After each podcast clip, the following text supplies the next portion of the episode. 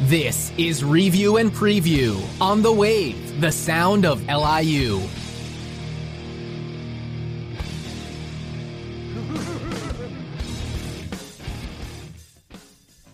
Good evening and welcome to Review and Preview, folks. I am your host, Tom Scavetta, joined alongside James Montefusco, engineering tonight.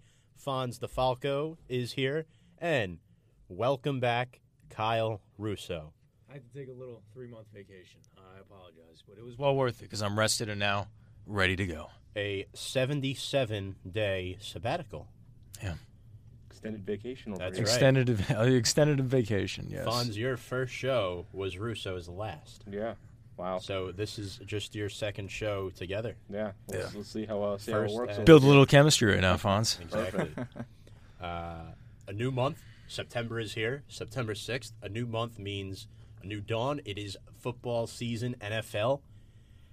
The first game was last night, of course. The Green Bay Packers defeated the Chicago Bears 10 to 3. And we will get to football later on tonight, but great to have football back. A quick reminder you can listen to our show tonight on The Wave. That is the new sound of LIU at liuwave.org. You can subscribe to our podcast and listen to the previous week's show and older shows at anchor.fm slash review and preview. If you want to call in with your questions, thoughts, comments, you can take part in our live show tonight by calling in at 516 299 2030. Follow us on Instagram and Twitter. Also, a quick um, update about our technology here in the studio. Facebook Live is not working right now, neither is our Wi Fi. So, we are doing the best we can to get the live updates for you here tonight. And we will let you know immediately once Facebook Live uh, commences. So, let's get to the New York Mets. I know for you, uh, the last time, Russo, we were talking about the Mets, they were not in a good place. They were below 500. Now the Mets sit here the first Friday of September at 71 and 68. That is three games above 500. However, they are 15 games back of first. They are five games back of the wild card. And safe to say, guys, this was a rather rocky week. One step forward, two step two steps back, Fonz, to say the least. I, I agree with you on that one. Very uh, up and down week. I mean, pretty accurate for the whole season, actually. James, let's talk about the weekend series against Philadelphia. That set the stage for this rocky week, I shall say. I know you were blowing me up this week saying, do we got to talk about the Mets tonight? Yep, Guess what? we do. we got to talk about the Mets tonight. yeah, I do. Kyle Wanna, Russo, just sit pretty. I just want to make a quick comment. I'm good at that. I'm very good. Yikes. When Russo wasn't here, Mets were excelling. Russo's back. They're not doing so well. it's a bad omen, man. Russo, you want to go So- back to Florida? So where do you rank that Tuesday loss, all time Mets losses? Where do you rank that as historically? Oh, God. That was my first full night with my new housemates, and they got a piece of that. What a good way to christen the house. a good way to christen it. Phillies. yes, this past Phillies. weekend. The Mets won Friday night, eleven to five. It was Zack Wheeler on the mound against Aaron Nola. This was the good version of Zack Wheeler. Six innings, just one run, seven hits. Justin Wilson, one of the most consistent, only one of like the most only consistent, maybe the only one. The that's only been one. consistent the only The only this one. year. Well, him and Seth Lugo, Lugo has for, been the, decent. for the most part. Uh, this game was highlighted by the Todd father. Yeah. Two home runs, six RBIs. So just for men keeps rolling. Uh, Michael Conforto with a home run as well, and then Nola on the mound. He was good. He was good, but the damage came later on in the game, where the Mets just went off. Uh, now I forget what happened, but we were getting live updates towards the end of our show that the Mets just kept pouring on runs. Yeah, think that Frazier, if if if my uh, memory stands correct, I think Frazier hit a home run in the sixth and then in, the eighth again, hmm and then Conforto was in the eighth. There's a lot of home runs hit late game. Well, here's what happened. It was a 1-1 game heading into the eighth inning. The final score was 11 to five. The Mets scored five runs in the eighth and five runs in the ninth. Okay. Uh, as far as Todd Frazier is concerned, he hit a home run in the eighth and then one again in the ninth. Both were three run dingers. And Friday night, yes, we know Joe Panik was hitting fifth, but he was very successful as well. This was a lineup that frightened me. It didn't look good because, you know, Panik, fifth. Rene Rivera, eighth. A guy who has not gotten a hit all season, being forced to be called up, and these guys cashed in. Panik went two for four with a walk. Todd Frazier, six RBIs on the night. It, it was just a fantastic outing, and it was great to see. Heading over into Saturday, the Mets win again. Matz looked sharp. He got the win. Seth Lugo shuts the door. Frazier and Panik again. An outstanding series. Who would know about Frazier getting eight RBIs in a pair of games? Not many people. I don't think anybody else at Yeah, this and- table last week No, would figure that. And the best part was the Mets beat Vargas on Saturday. Vargas lasted just four innings, five runs, and nine hits. that made that win a lot better. Yes, Yeah. it did. And then Bryce Harper hit a lollipop at some point. Who cares? Congratulations, whatever. Good for him. However, Philadelphia salvages the series with a five to two win on Sunday. Zach Eflin on the mound, trying to return to form that he was in earlier this season. Scott Kingery is good, good young talent. He was hurt the first half of the season, and he's really helping Philadelphia make a wild card push because right now, the teams in the wild card spots are the Nats and the Cubs, but Philadelphia is the next team up. So if something were to happen, Philadelphia would slide in as one of the final wild card slots. And again, this was a game. Stroman still does not look comfortable as a Met. Uh, Philadelphia scored three runs in the bottom of the eighth inning, and you know, Alonso hits a home run. That's all great, but all these stats, Alonso breaking all these records. He he leads the league in home runs, but to no avail. This team is far from playoff contention right now.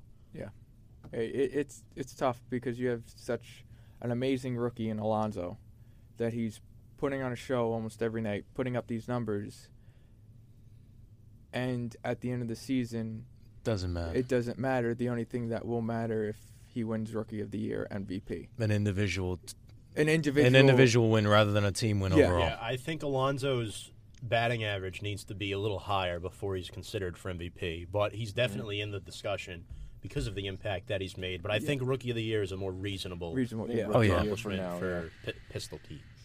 Um, but yeah, Kyle, what's killing the Mets, and you you know what it is.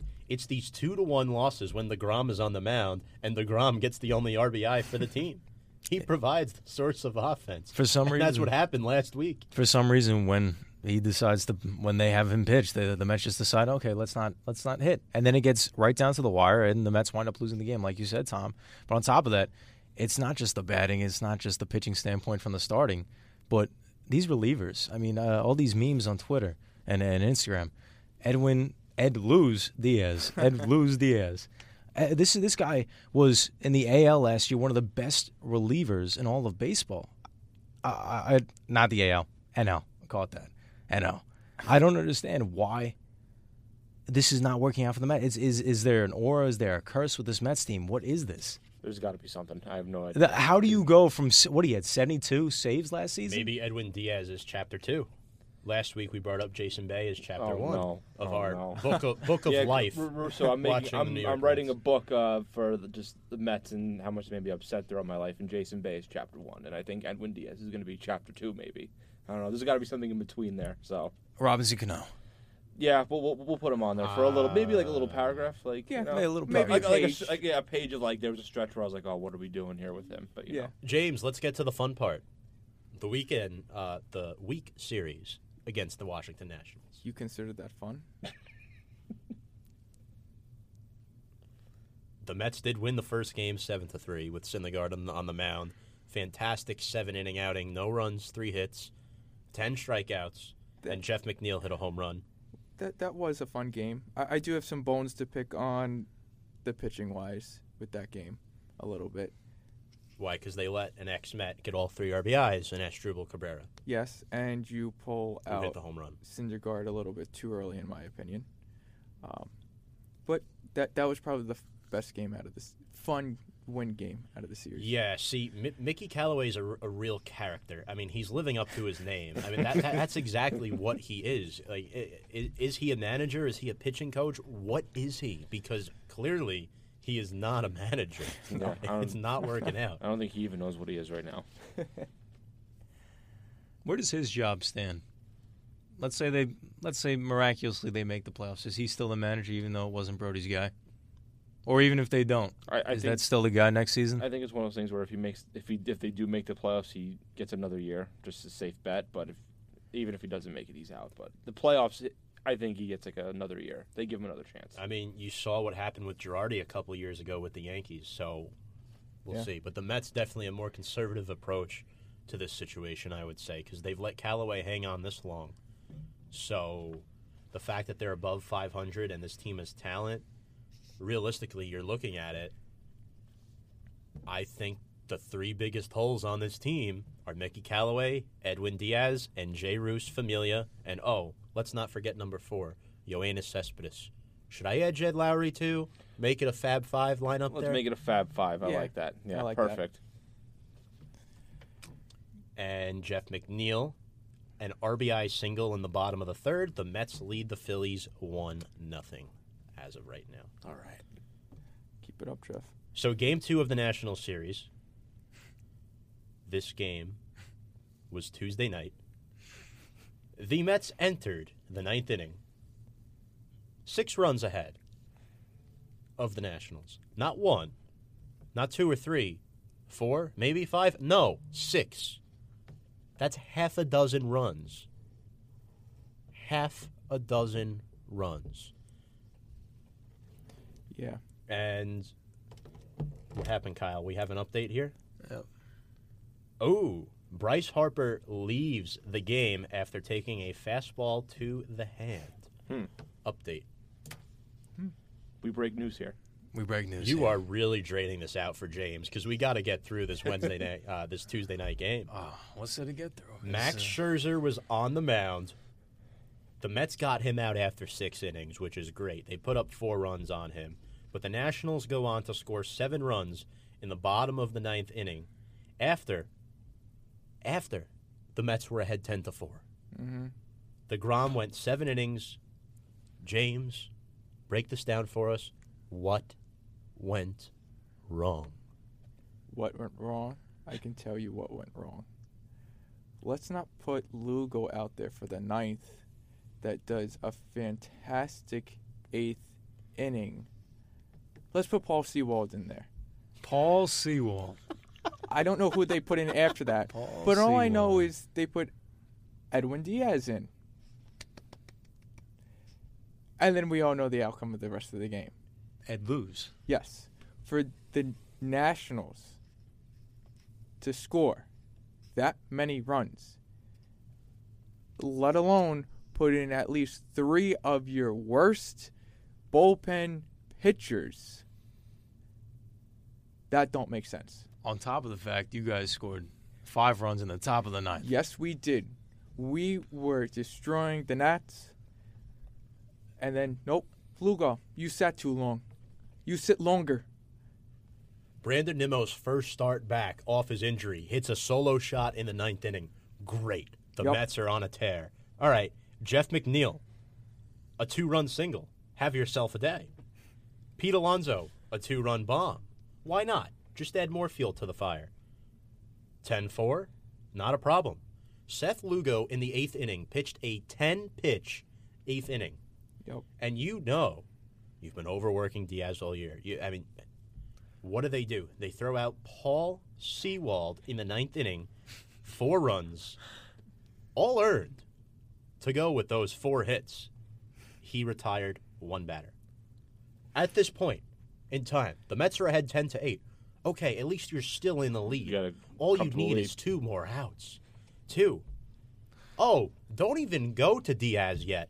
Let's go to Luis Avilan in a two run game with runners on base. Oh, guess what happened? he gave up another run. It all started with Trea Turner with the RBI double. Then Anthony Rendon, who now leads the MLB in hitting, uh, he had a RBI single as well. Then Ryan Zimmerman with the two-run double. Can you say much more? Evan Edwin Diaz enters the game.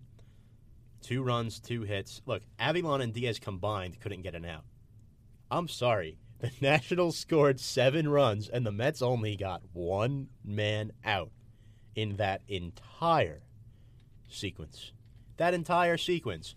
And out of all things possible, what wins the Nationals the game?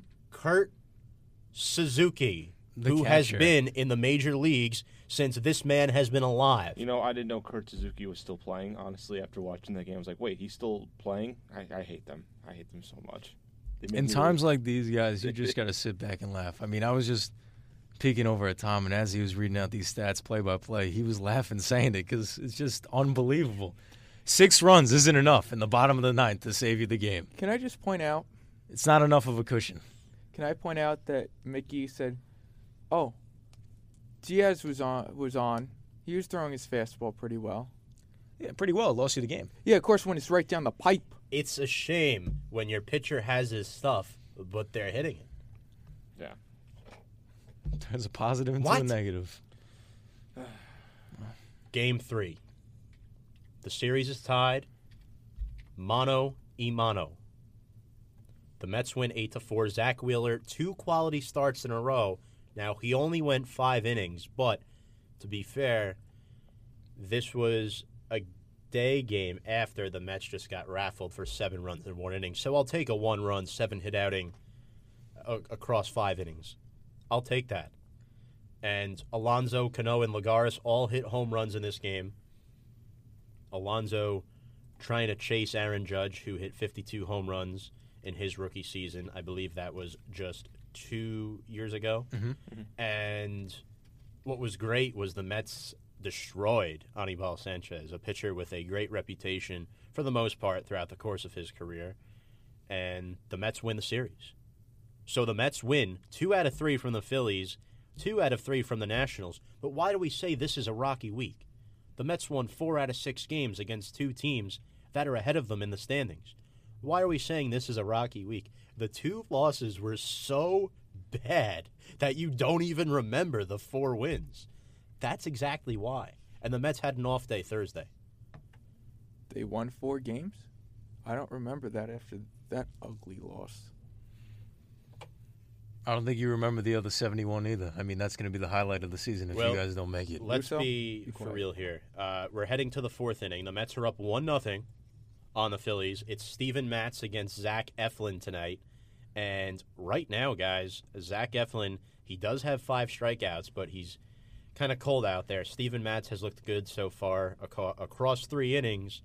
The only problem, he's lurking around 60 pitches already. That's a little bit further than you want at that point in the game, which makes you think that you're probably going to need at least three innings of bullpen, which Oh, no. ideally on a good night, you only want two innings of bullpen. Anything north of that, you need a good bullpen to help you close out the deal. But tomorrow, game two, Marcus Stroman against Drew Smyly, and game three, Vince Velasquez against Noah Syndergaard. Um, I think the Mets win this series. Those should all be I really wins from a pitching standpoint. All you just need is a couple. It's based off of the pitching matchups, Yeah. which Yeah. it starts to make you think.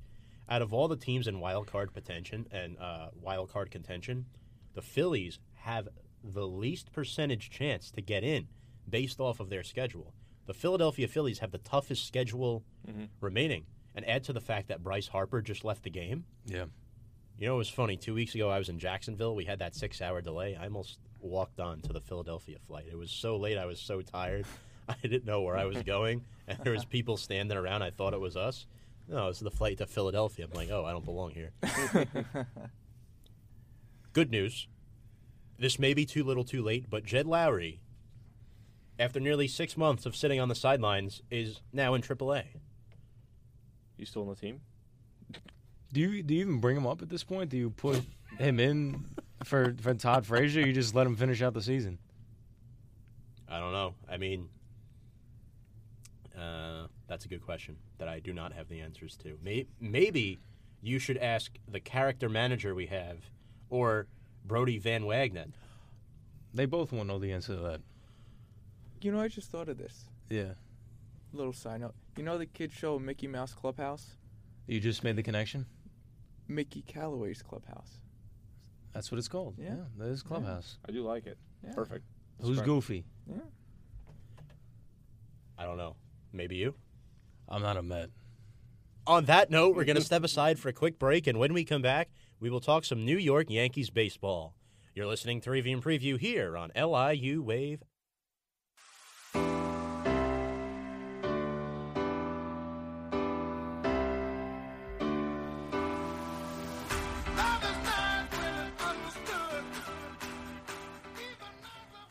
Good evening, and welcome back to Review and Preview, folks. I'm your host, Tom Scavetta, joined alongside Kyle Russo, James Montefusco, Fonz DeFalco, as my computer is spazzing out in front of me. Hmm. Not good. I don't know if anybody else is having that issue. I think I'm just gonna uh, not attempt to get on the uh, internet right yeah, now. Just let it, let it. Uh, just shut it down. yeah, just let it for a little bit. Try again in a few minutes. So let's get to the Yankees, the Bronx Bombers. They currently sit first place in the American League at 92 and 49. They had an excellent series against the Oakland Athletics last weekend where they won two out of three. Uh, although Oakland did win game one, 8 to 2, Brett Anderson was solid. This really confirms that CC can't be on the mound for the playoffs. He can't be in this rotation. I don't even know if he's worthy of a bullpen spot. This guy's career is done. He he just can't do it anymore. It's proven. I hate to say it, but have fun chatting with Ryan Ruocco on ESPN. Yeah. No, he's listen. You know that CC at this point in his career can probably give you a solid four or five, max six innings. Probably not six, but probably around five. But in playoffs, I mean, this is a team people are saying that could potentially go all the way, can compete against Houston. Potentially, not necessarily with their pitching, because we all know that Houston has the best pitching in the league. But from a batting standpoint, they can potentially put up a competition. But you can't automatically go into a game having so much doubt that you don't even know what CC's going to be able to give you, especially you see against an Oakland team who is pretty good, but to only give you three innings in a regular season game? What about when it's all on the line and you're up against Houston and CC's matched either up against Greinke, Verlander, or Cole? Because it'll be one of those three guys. Because right now CC is the, I believe he's the fourth guy in the rotation. Let's not forget Wade Miley, the number four pitcher, who also has 14 wins on the season. Yep, they're just deep at pitching, and you can't afford to have CC potentially blow a game for you because he can't go four or five innings like the rest of these guys. You just can't have it. So, but out of respect for him, I, I don't see that there's any possible way that he's not a part of the starting rotation going into the playoffs. I, I cannot picture a starting pitching lineup without CC in there. So you would rather lose the playoffs and have CC in the rotation It's not a matter of me what I rather have. It's a matter of what I believe the final decision will be by Cashman, by Boone. That I don't think that there's any possible way that they decide let's just put this guy in the bullpen. And I don't even know if at that point if you can make him a bullpen guy because if you pl- if you pull him out of the starting position role, which they might, I don't think they will. You're going to tell me that he's going to come out bullpen seventh, eighth inning? I don't think he'd be the guy to go to. You go to Kahnle, you go to Ottavino, Chad Green. you go to Chad Green, who's been better, and then you go to Chapman for the close in the ninth. I don't think CC even gets a chance to pitch if that's the case. Game two. The Yankees win four to three in the eleventh inning. This was a game they just slipped by. Oakland had a legitimate chance on Saturday to be the first team to win a series at Yankee Stadium since April. The Yankees have not lost the home series since April. And Germán was on the mound. An okay start. He didn't last very long in this game, just five innings, but Gary Sanchez career high amount of home runs this season. He hit two on Saturday. Judge and LeMahieu both also went deep. Fantastic. They really they took it to Homer Bailey, although he did strike out a lot of guys. They got him out of the game quick. And really the only spark for Oakland was the Matt Olson home run, despite the close game. You know, you hit four home runs, it's hard to lose in this league. Mhm. Unless you're the Mets on Well, yeah. Tuesday night. Of course. Game three. The Yankees win five to four. Another one run win. J.A. Happ, probably his best start of the summer. Six innings, just one hit, five strikeouts. He did have four walks. Too many base on balls. Can't afford that. Kyle Russo, I want your take on this. Yep. Obviously, Happ is battling for a starting spot in the rotation come the playoffs. Do you think he has any chance? Nope. Nope. Absolutely not. I wouldn't give him a single chance. And I think that's why you see you- you're hearing news today that uh, Severino is now pitching uh, about three innings uh, in the minors, about 45 pitches in AAA right now because they're racing him to get up because they can't afford to have what they had in Happ play against Game One against Boston last season. Please name the Yankees starting rotation come playoff time. Uh, German, Tanaka, uh, the Big Maple. You got to go with James Paxton at number three. And then I'm telling you, I think you got to put CC in there at four, and then you potentially probably have Severino there at five That's bad that you actually had to think about it. Yeah. because the other options of just uh, personally, I'm not a Happ guy. He has yet to really have a game since his Yankee debut last offseason, last season. Have a really spot on game. He has not been good. They played him in game one against Boston last season in the playoffs. Got shellacked in the first inning or two. Had to take him out. The, the bullpen is deep. There's no doubt the Yankees bullpen is deep, but it cannot go seven innings in a playoff baseball game. Your starting pitching at least has to give you six innings, and I, I don't know if Happ is going to give you that. You know, it's a shame that Brodie beat Brian to the acquisition of Marcus Stroman. We'll see how that pans out. Game three, Gardner hit a home run. Mike Ford had the game winning walk off home run. Talk about the impact of Mike Ford. It's just that next man step up mentality. It's been everybody. I mean, Mike Ford is one day, Mike Tauchman is another day. All these other guys that come up throughout the minors, and they just they, they just play like they've been playing in the league for years. Yeah. they have no. You, you think about it, you're playing on the biggest stage of your life in one of the most known stadiums, winning teams of all time. They put on the pinstripes, and they play like it's a, a game in your backyard. They just hit balls out of the park. They get on base. They win games in the clutch, and it's nothing. Mike Ford comes into pinch hit, walk off home run. Mike Ford. You know, it reminds me of one of those backyard baseball games we used to play when we were when we were younger, on the GameCube Oh, yeah. or the PS2, whatever yeah, it was. You classic game know, right Xbox. Yeah, so fun times. I mean, you just sit there watching the Yankees. You know, it brings back memories. But let's give credit to Oakland. They're still fighting for that second wild card spot with Tampa Bay. Matt Olson did hit a home run in back-to-back games in this series. Mm-hmm. One Saturday, one Sunday. They have a lot of good bats on their team. They have Profar, they have Semien, they have Olson, they have Chapman. They have Khris Davis. He's been a little off, but they have Khris Davis. They did have. Jed Lowrie last year, but no, no more. Yeah. And Sean I looked really good in his first start. I mean, they had to mm-hmm. pull him early, but for his first start, he looked very good. Let's move on. Texas. Yankees heading down south. Yep. You would think this would be a clean three game sle- sweep. You would hope. If not, at least you would hope the Yankees would, you know, maybe score a run in every game. Yeah. It did not happen in the first game. No, I believe this was the first time all season the Yankees were shut out. that that would sound true. Right about true. I, I can't remember a game this bad. Mike Minor, an older pitcher, who another guy who the Yankees should have went after. Seven and a third, no runs, five hits, five strikeouts, gets the win. This felt like old timers night. You got Minor balling out there against a powerhouse lineup. You got Shin-Soo Choo hitting a home run. DeShields went deep. Trevino. Tanaka was okay. And that's why it's iffy. We're talking about playoff starting lineups, right? Tanaka struggles against a Texas team who is probably have some of the worst batters in the entire league. Hunter Pence is on the injured list. They don't even have their best hitter. Mm-hmm. Same thing with Joey Gallo, who's their home run guy. And you let up six runs. Game two, Your boy takes the mound. James Paxton, seven innings, 12 strikeouts. The big na- the big maple has looked very, very, very good. a one hitter. A one hitter. What do you think about that?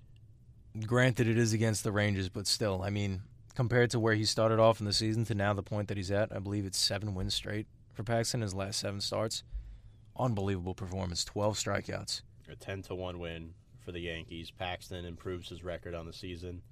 Uh, let's talk about the long ball. Again, five home runs in this game. Sanchez has another pair. Didi, the return of the parrot, Edwin Encarnacion, and Brett Gardner again. Like, It's incredible. It's just incredible because it makes you really say you, you sit back and you look, and uh, we all know the Minnesota Twins lead the league in home runs.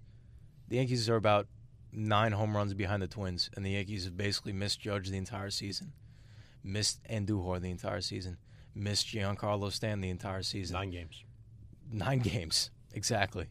You could only imagine where they'd stand if those guys stayed healthy. But another guy, Edwin Diaz, people said when the Yankees acquired him, why do you need another bat? Well, why not have another bat? Since he's been a Yankees, I believe he's hit about, I want to say maybe about 20, 18 home runs since being a Yankee. It's just that next man step up mentality. That's really what it is. Edwin Encarnacion, he just came off the IL.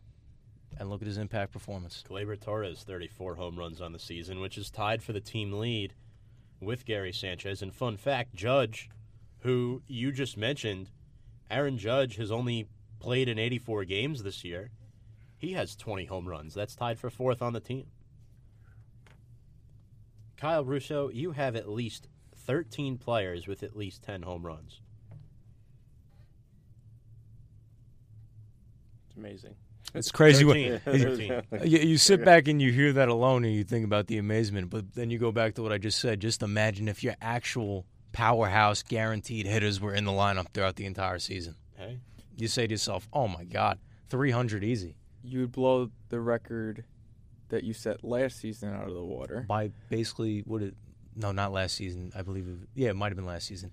It was 268, I believe, or 262, 267. 267 And the Twins broke it this week. with 272 and they the have Yankees right now. are going to break their own record. Yeah. So now it's between the Yankees and the Twins who finishes with more home runs. It'll be the Twins, but it's just incredible to sit back and think about it. It really is. Game three. Lance Lynn, Chad Green. A Mhm. spot start where Chad Green went two innings. This was a typical fill in game where the Yankees use a combination of pitchers to try to get them through to compensate for their lackluster starting pitching. And I say that with very re- reluctantly because of a team that has 92 wins that does not have good starting pitching. For them to be. It's barely edible. Uh, in this game, Judge and Torres each go deep. Lance Lynn was on the mound, had seven strikeouts, but he took the L. And Odor hit a home run for Texas. So the Yankees take two out of three. Solid. And now a four game slate up in Fenway this weekend.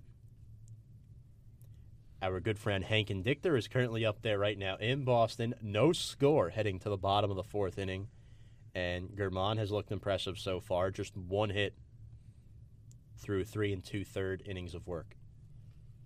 And then on the mound for the Boston Red Sox tonight, it is Chacín, who was a Brewer last year. He's out of the game after two innings. Again, new bullpen guy in there, spot start. Again, the acquisition of Andrew Cashner turned out to be a nightmare.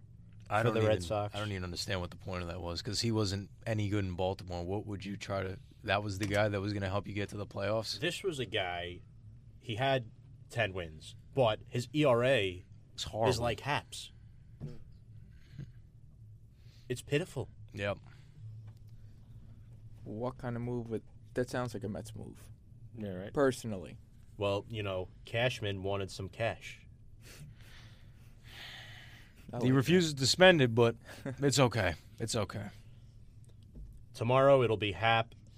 Boston has not announced the starter for that game yet. Still to be determined. Game three on uh, Sunday, Tanaka against Porcello, and then game four, James Paxton against Eduardo Rodriguez. So, some good pitching matchups those last two games. Yankees have the record for most players to hit IL in a season. What are they at now? I believe they hit 29.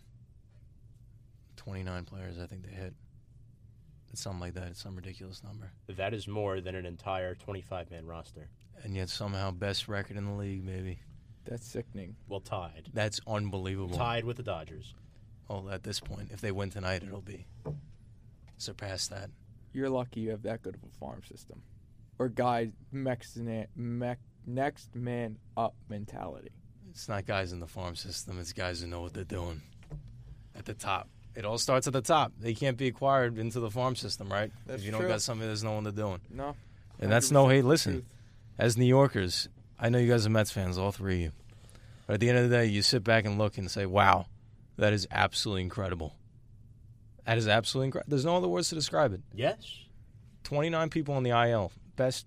We are Record. we are agreeing with you. Yeah. We are agreeing. probably for the first time. In a long time. Listen, three months. We get it. The Yankees. 77 days. We get it. The Yankees are good. We get it. They're good. Yeah, Stop we get rubbing it. it You in can our stop He face. had, now. a, he had a match of sevens. Ooh, as the mic goes flying. Um, all right, guys. Again, we do apologize tonight with Facebook Live. We are having technical glitches here in the studio. We are still troubleshooting the problem. If it gets up and running, we will let you know. But for now, follow us on our audio link at liuwave.org. We do broadcast here on the campus of Long Island University Post Campus. And tomorrow, a big event, the first ever Division One FCS LIU football game. The team has traveled; they have landed safely in South Dakota, in Sioux Falls, to take on the South Dakota State University football team, and this is going to be great.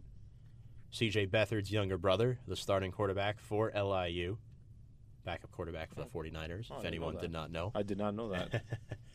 and um, two of our own guys, Jason Glickman, Matt Weinstein, went out there to make the trip with the team. That's awesome. Yeah, That's really awesome. two people that you and I used to work with. You know, That's I- crazy. you used to spot the games. I used to call them my last two years and directed them for a year. It, it was fun. It was a fun time, and to see this elevate to that Division One level is insane. And September 21st will be the first home LIU football game. They will take on Sacred Heart University here on the LIU campus. Who you rooting for? LIU. Come on. Uh, Was that even a question? Nah, I, I figure you're going to go with LIU. Can't. Can't go against. I'll root for SHU every game except the LIU game. Fonz has some SHU connections as well. yeah, I do. Uh, one of uh, my buddies, shout out to Matt Monica, went to Sacred Heart University too. Played on the So- rugby team. yeah, right? rugby player also. Yeah, Uh, I got you some, as well. Yeah, yeah. it's been a while. It's been a while since I played, but yeah, no, I uh, got some connections over there too. But uh, I'm, for me, you know, I didn't go to LIU Post, but I'm really excited to see what the program has in store. You know, Although now you, moving you up do to, have some. Well, no, yeah, my sister goes LIU. here now, so yeah, now I guess I am part of the LIU Post fam. Not only with Join that, and the also, process. yeah, I'm enjoying it. Uh, we're having a good laugh here, folks. We're going to keep it here and jump into some MLB news now. So, Russo, we did mention the Yankees have the best record in baseball at 92 and 49. Uh, they are, in fact, a half a game ahead of the Dodgers in the loss column. They have the same amount of wins, though. The Astros have 91 wins. The Yankees and the Dodgers have 92. Who gets to 100 first? I'm Any not. guesses? I'm not being biased, I'm going to go with the Yankees only because news broke out today with uh, the Astros. George Springer is now in concussion protocol. That's going to be a major loss for their batting because he's a guy that's been unbelievable for them last year. The Astros can't lose 29 guys and do it as well. No, no, they can't do it. I They thought you just said it. they had the best rotation in the in the in the league. I said for pitching. So I, George Springer is a batter. I think that's going to be a major loss. I think that's going to be a major loss. Oh, and the. Yankees got some go. easy after Boston. I'm pretty sure they go to play Detroit. That should be at least Angels, terrible team this year. three wins, Seattle Mariners, Three terrible wins. team this year. And then Detroit. That should be another three. Detroit's in the Central. I know I'm saying, but that's I think that's who that's on the schedule. I would check right now, but the Wi-Fi is horrible right now. but I believe that's who on who's on the schedule next upcoming. So last year, 2018, the Yankees hit 267 home runs as a team in 162 games. This year, the home run numbers are out the door. The Minnesota Twins have already broken that record. They have hit 272 home runs through just 139 games. 33 games still remain on the season. 23. Uh, now, this is very interesting because the Yankees are also on track to beat their own record. They're not too far behind. I just said they're not too far behind, but as I say that, Mitch Moreland hits a three run bomb for Boston. Thank you, Domingo. Hmm. Can't win them all, boys. Can't win them all. Well, the Phillies just scored two against the Mets, so Yeah. Mets lead two to one in the top of the fifth. Wait, you said we you can't win them all? Yeah, Wow, you can. I'm surprised. You can't win them all. Listen, sometimes you got to settle for a hundred win season. Oh, Must be nice. Excuse us, guys. Yeah, you know, nice. settle for a hundred win season. Chapter three. That one time we had a 100 win season, long, long time ago. We're gonna we're gonna write this book, and it's gonna be a Go- it's going to happen. so, uh, the Washington Nationals are a very hot team in the National League. That all of a sudden they went from fourth place in the NL East to start the season, and they've skyrocketed to second, giving the Braves some traction a little bit, keeping them on their toes, and all of a sudden they're the top wild card team. They're the top wild card team, and they have the best hitter in baseball right now. Anthony Rendon leads the MLB with a 338 batting average as of today. Thoughts? Thoughts on the Nationals? They put the right pieces together. It's, been- it's their starting pitching. You know, It's been pretty impressive. We know what their starting pitching brings, but the, on top of the fact that their bullpen is one of the worst in baseball, to still continue to add on wins is pretty impressive. well, when you have a starting pitching that's able to go seven, Six, eight seven innings, yeah, eight innings. you know, you you don't have to worry about it as much. I got what you said. potentially put one relief pitcher in per game, give or take. I mean, they signed Asdrubal Cabrera, a Yeah, former they got some Met. decent bats. It was an acquisition the Mets should Yeah. have made, but the Nationals beat them to the punch. Um, so there's a few guys they also picked up has blossomed that lineup as well. Yeah, Anthony Rendon, another guy we talked about, best batting average in all of baseball with a 338. Very impressive. Yeah. Now, assuming you're not a Sean Doolittle guy here, not at all. Francisco Rodney, maybe oldest player in baseball. Those are some those are some bad relievers right there. He's the last player from the '70s remaining Jeez. wow. Man, in the MLB. that's crazy. Ah, The times have changed. They have. I mean, nothing wrong with that. Nope. New level of game. Yep. Although the offense has been fantastic this season in baseball, all across baseball, starting pitching is still dominant. It's just few and far between. One thing I've noticed, I've noticed a trend. It's not every team has one legitimate number one ace. It's there's multiple teams that have so much depth. Yeah. Whether it's Houston, whether it's the Dodgers, even throw the Mets in there. The Nationals. These teams are stacked. And these other teams, for example, sorry, the Yankees, like Toronto, like Baltimore. There's no one. You're gonna tell me Dylan Bundy at five and thirteen is your ace with a four five ERA? Well, that's different. That's a team that's trying to trying to lose. I mean, they they get rid of everything that they ever had that was decent for them. I mean, and same- Renato Nunez is Yeah. their best player. Do you know who that is, guys? no, I'm pretty sure he's a DH though. He has hit 28 home runs Yeah. on the season. Oh. Sounds like a DH. Sounds like a DH. Trey Mancini's still there as well, hmm north of 20 home runs too. And then you look at another team like Toronto. You know, they basically stripped down their team two uh, years ago. got- come on, you got Vlad, you got Bo Bichette. Well, that's what I'm saying. Their Bo building is is the next best thing in baseball. Hi- Him and Vlad next year. It's gonna be. Look, it's gonna it's gonna take them a few years, but I'm I'm gonna say this: five years from now, those two guys leading that team, look out AL East. along with Anthony Kay. I'm sorry. Well, you need some pitching too. You can't just have the bats. Hyunjin Ryu leads the, the MLB in ERA at 2.45, which last year De- DeGrom shattered that. Mm-hmm. DeGrom had a 1.7. Right now, DeGrom's lurking around the 2.6, 2.7 range. Mm-hmm. And it's just it's just crazy how well Hyunjin Ryu's been able to pitch.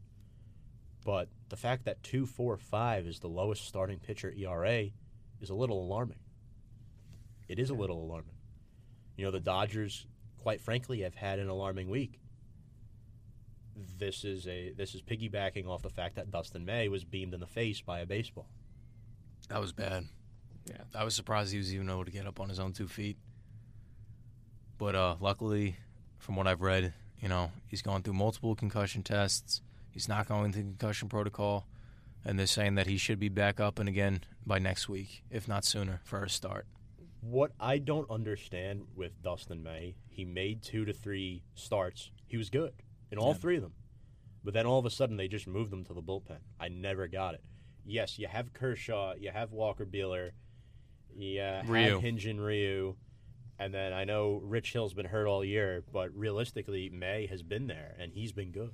Those three starts that he had, if it ain't broke, don't fix it. And the Dodgers fixed something that wasn't broke in my in my opinion. So, you know, we'll see if that backfires on them. The good news is, yes, Russo May did pass multiple concussion tests, so things are looking good for him. See if he'll be back towards the end of this month. Um, all right, guys. So some of the big MLB games that are going on tonight. Also, get your player of the week ready if you haven't already. Um, I have mine, but first, let's get to some big games. The Oakland Athletics are leading the Detroit Tigers seven to three in the top of the ninth inning, and the Cardinals, who have won 21 out of their last 27 games, right now are the hottest team in baseball. They lead the Pirates two to one in the bottom of the fifth. You look at the St. Louis Cardinals. This is a team that just got Matt Carpenter back off the IL. Couldn't have been better timing. They acquired Marcell Ozuna from the Marlins a year or two ago. Yadier Molina is back off the IL. Couldn't have been better timing. Paul DeJong, Edman, Bader, Mikolas, an excellent starting pitcher. Kolten Wong. And no, everyone forgets that they acquired Paul Goldschmidt. This is a stacked team. This is a stacked team with veterans. With veterans. This is not a young team. Yadier Molina was there in 06 when he broke the Mets' hearts. He's still there, playing at a high level, hitting at 276 That's crazy. at 36 years Yeah. old. This is something that cannot be overlooked. The St. Louis Cardinals. They are a dark horse in this National League. If I had a bank on it today, the three best teams in, in the National League Dodgers, Braves, Cardinals. That's what I'd say. And everyone forgets the Cardinals now lead the NL Central. The Cubs don't lead the division anymore. It's the Cardinals. It's the Cardinals. So we'll see what happens there. And Texas trailing Baltimore six to four. The an important game in the NL East. The Braves are on top of the Nationals two nothing in the top of the fifth inning. That game right now has Dallas Keuchel on the mound, who is pitching a shutout. He's been fantastic, a great acquisition for Atlanta. Cubs and the Brewers, no score, bottom of the second. Astros lead the Mariners 3 2 at the end of the first. Indians and Twins just underway. And then a big game tonight out in LA. The Dodgers host the San Francisco Giants. That matchup will feature Clayton Kershaw against Jeff Samardzija. All right, so let's get to our MLB Player of the Week. For those of you tuning in that don't know what that is, well, we're picking our best player who has impressed us the most this week. And Kyle, we will start with you. I'm going to go with James Paxton.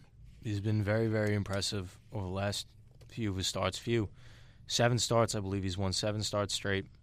Again, he played against the Texas Ranger team. Not much to look at, but still 12 strikeouts and allowed one hit, which is very good for anybody against any team. And your Yankees continue to pour it on. Brett Gardner, solo shot. They're trailing four to one. That's okay. Psych. It's okay. Fonz, you're next. I'm gonna go with I had to do it. I'm gonna go with Justin Verlander for what he did. Oh, uh, yeah. September 1st, I think it was uh, last Sunday. Third career no hitter, second against the Toronto Blue Jays. struck out 14 batters, uh, showing that he's still one of the better pitchers in MLB right now. So that's my player of the week. I like it. And Justin Verlander helped bring me into the seventh seed in the playoffs. James, we're both in, in the playoffs in our fantasy baseball league. Well, congratulations to both of you. Kyle, Thank where are you sitting? Oh, uh, my team was not built like the Yankees. When my players go on the IL, I'm done.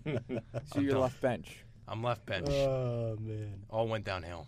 Giancarlo Andujar, everybody. That's why you don't pick your team. James. On that note. Zack Greinke. Ooh. After Verlander's start, he almost follows up the following night with a no hitter for himself. Um, by going to his new team has helped him, in my opinion. I like it. He's been a lot, he's been very, very better. good. Yeah. He has. You know, he's one of those guys that a new team, Houston, this could potentially be overwhelming. We saw what happened f- with Stroman for the Mets so far. He's been on and off. Greinke has been pretty fair and, and consistent. Very good. For me, for my player of the week, I'm gonna go with a wild one here. Uh, so I think I've gone with this player before. I'm gonna go with Pirates rookie Bryan Reynolds. You He- did mention him before. He's right up there, leading the NL in batting. He just qualified a couple weeks ago. He was brought up in May, and Bryan Reynolds also had uh, a walk off earlier this week. Bryan Reynolds' stats on the season as a rookie who got called up in May. He's hitting 335, 16 home runs, 65 RBIs, and last night, two home runs, three RBIs. I think that qualifies for a player of the week candidate. I Definitely. believe so.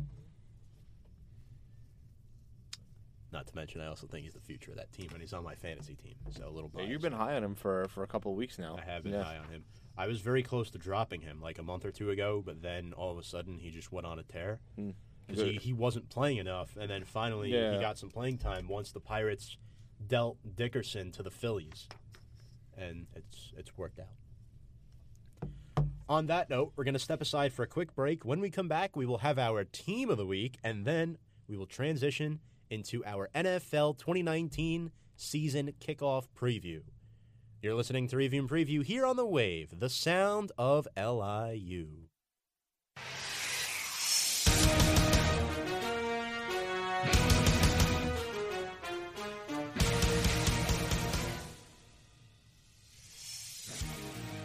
Week one has arrived, and so has the 2019 NFL season. This is Review and Preview here on LIUWave.org. I'm your host, Tom Scavetta, joined alongside my table of co hosts here Fonz DeFalco, James Montefusco, Kyle Russo. Unfortunately, I don't have an O at the end of my last name. I am the oddball at the table, Yeah. um, the O Club. It's it's a very popular club, It's the Italians. Yeah. in my opinion. Um, yes. so let's um, let's get to our team of the week. Uh, James, I will start with you here. What is your team of the week? So, as we all know, football started last night, and I am going to go with the Green Bay Packers. The way they played last, for some fans, they thought it was boring. Some fans thought it was interesting. The way they have reestablished their defense, in my opinion, has been phenomenal. From players from last being their rookie or second season now coming into their own, getting acquisition acquisitions from other teams, free agency. Um, they have really blossomed their defense. We saw it last night against the Bears. Um, I would personally think it would have been the Bears defense shining. Oh, Green Bay. Uh, so that is my team of the week. Excellent work, James. Thank you, Mr. Tom. Fonz, you were next. Something a little different here. Uh, this past weekend, there was the conclusion of the Big Three. You know, the league that Ice Cube runs, a three-on-three Oh, basketball yeah. league, and the triplets won the new expansion team they added, led by ISO ISO, Joe, Joe. Joe Johnson, the legend himself. Twenty-eight points, the game winner, Game winning three. and he actually has been getting some NBA looks recently. Yeah, I've uh, heard the Nets, Pelicans. Philadelphia. The Alvin Gentry was there at the I think the week prior. So yeah, I think this just shows that you know some of these older players can still get a shot in the league or even just continue playing. So the triplets are the big three. That's my team of the week. Nice. Kyle. My team, my team of the week is the Dallas Cowboys. You know, we thought it was a bluff. Turned out it wasn't a bluff. They got the contract done, no goofing around. If they want to win a Super Bowl, they need their best player on their team to be ready. Yes, they made Ezekiel Elliott the highest paid running back in all of football, but they're going to need him if they really want to go far because, yes, you need people to show up in the playoffs, but you don't get to the playoffs unless you win regular season games. Glad they got the contract done. Hey, bud. Yeah. You know that's a divisional rival, right? You took my team. I had to think of something on the spot. But the Cowboys, I couldn't say the Giants, could I? any other team but the Cowboys would have been them- fine. we it's okay. We used them last week. they were one of the three four and zero teams in preseason. Fonz's Ravens, Yeah. the Buffalo Bills. Ravens are the 17 and 0 in, in the last 17 preseason games. Let me tell you, we're a dynasty. Very nice. I don't like that pick, Russo. Um, Sorry. Yeah, me neither. But I, I, I'm gonna go with the Maryland Terrapins football team shutting out Howard seventy nine nothing. That the highest? You hear the story about that, right? Jordan McNair was number Oh, seven. Yeah. You hear that? He was number seventy nine on Maryland. Yep. Josh Jackson threw four touchdown passes. This was the guy who uh, died due to heat stroke. Jordan McNair, not Josh Jackson. McNair. Make the yes. 79 years Okay. Yeah. Oh, yeah. He was number right, right, 79, That's right. and they scored 79 2 0. Josh Jackson, the starting quarterback for Maryland, uh, had four touchdown passes, and Funk, this this running back is good. I know he only had 12 rushes, but he's a factor mm-hmm. out of the passing game as well. He had a touchdown, and Demus Jr., three catches, 100 yards, two of his three catches for scores. Maryland, a 79 nothing win over Howard. Is that the highest, like, probably shutout? Am I, or there's probably more, but a 79 to nothing is that the highest shutout ever? The highest shutout ever is 222 to nothing. What the? When was that? I know I wasn't alive for that. yeah, I don't know when that was. Did the scoreboard have a glitch or something? Yeah. Because that, it was that's- really 20 to 0. Just added that. that extra two. sounds like um, Madden. Yeah, kinda exactly. score. Oh yeah, that's right. You just want to have it on rookie settings the Yeah. entire time. Look, hey, I, I'm just I'm just spitting the facts here, guys. Good way to start the season. 50 point quarters. Oh my God. That's what that means. Uh, would you like to know the teams of this game? So back in 1916, Oh, no. Okay. it- Yeah, this is- it- I it love where this is going now. This is perfect. Time out. It was Cumberland against Georgia Tech. This was the most lopsided game ever in the history of college football. Georgia Tech defeated Cumberland 222 to nothing. Uh, this game is going down in the record forever. 63 points were scored in each of the first two quarters by Georgia Tech. now were they running that The head coach 20s offense, that triple option, that 19 H, that ancient offense they run? Very true. um, the infamous score was led by Georgia by the Georgia Tech Engineers at the time. Their head coach John Heisman. Hence why we have Wow. the Heisman Trophy. That's crazy. You learned something new, people listening right now. Fonz. FFF. Fun Fact Friday, Friday. yes. Yep. Triple Yeah. F, I should have said. That's said. nuts. Have I enlightened your mood, Kyle Russo? That was a great fun fact. Think about all the origination of college football, where it all leads back to a score of 222 back in 1916. That's Georgia Tech cool. of all teams. That's crazy. Yeah. known as the Engineers back Mm-hmm. then. So, a couple players got paid in the NFL. Let's get to our kickoff season preview. Oh yeah. Although the first game was last night, uh, Jared Goff got paid this week. We'll start with him, and then we'll talk about Zeke.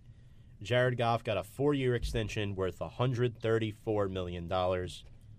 Uh, too much, in my opinion, for a guy who's been in the league for Three years. three years, three Yeah. full seasons. Heading into his Fourth, right? yeah. Yep. This is a guy who is 25 years old. He might still be 24 till the end of the calendar year, He's but uh, 24 now. Yeah. he'll, he'll be turning 25 before the end of the year, though, right? yeah, in October. He's a so yeah. 94 because Mhm. I know he graduated college a year before us, Yeah. that's- So- wow. and he's making a lot a year, a lot, a lot. Uh, fun fact about Jared Goff: oh, we get Something- two, two fun yes. fact Fridays. Look at that. Jared Goff. It took him the fewest seasons to start a Super Bowl among the quarterbacks that were taken number one overall in the draft. Jared Goff started the Super Bowl in his third hmm. NFL season. That was the quickest number one overall pick ever to start a Super Bowl. Yeah, I wouldn't. I don't think it was anyone even ever close to that. Four quarterbacks started a Super Bowl in their fourth NFL That's season. what it was. John Elway, Yeah. Mm-hmm. Troy Aikman, Drew Bledsoe, and Eli would you like to? Manning. Thank you.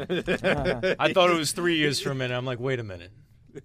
And I'm like, oh, there it is. I cannot show Facebook Live my Eli Manning jersey It was tonight. still loading since we're Facebook down. Live We are here. still loading. Uh, 62 minutes into the show here tonight. Uh, if you do want to call in, though, we will take your questions at 516 299 2030 here on the wave. Ezekiel Elliott. Biggest running back contract ever. Six year extension worth 90 million. And if I'm Kamara, McCaffrey, or Barkley, I am smiling at this. Yeah. Yeah. This is an absurd amount of money. Uh, did Zeke deserve to be extended? Yes. But did he deserve that much a year? He's that entire offense. Here is my beef with that and with you. Uh, my beef with you is that you chose Dallas as your team of the week, and then you say Zeke deserves. Does my he not? my my beef with this Zeke deserves to be extended, but I don't to be the highest paid running back. I mean, it was bound to happen. Let's Yeah. be realistic. Yeah. Mm-hmm. I'm just playing the cover for the show. Well, he was he was up, and for me personally, now that I'm thinking about it, I'm thinking, wow, he got his money. You know what that means? You caught me so off guard, I forgot my next comment. That means- but go ahead. Kamara's next, and we were talking about this. Mm-hmm. Kamara's probably next because he was a later round pick, which means his contract is shorter. He doesn't have the fifth year. He doesn't have the fifth year. Then it'll be Christian McCaffrey, Mhm. and then be Saquon. You know what the problem is? By the time we get to Saquon, we're going to see 20 mil a year. Because if the numbers keep on, everybody wants to get higher than each other. It's just with the. Go ahead, Tom. It dawned on me. Yeah. There are 53 players on an NFL roster. Mhm. The NBA, you see money tossed around because there's only, if we're including the reserves who don't even suit up for the game, there's 15, 15. players, 15 players on on a a roster. roster. There's less guys, so money's going to be thrown around a lot more, and the sport is extremely popular. So is the NFL.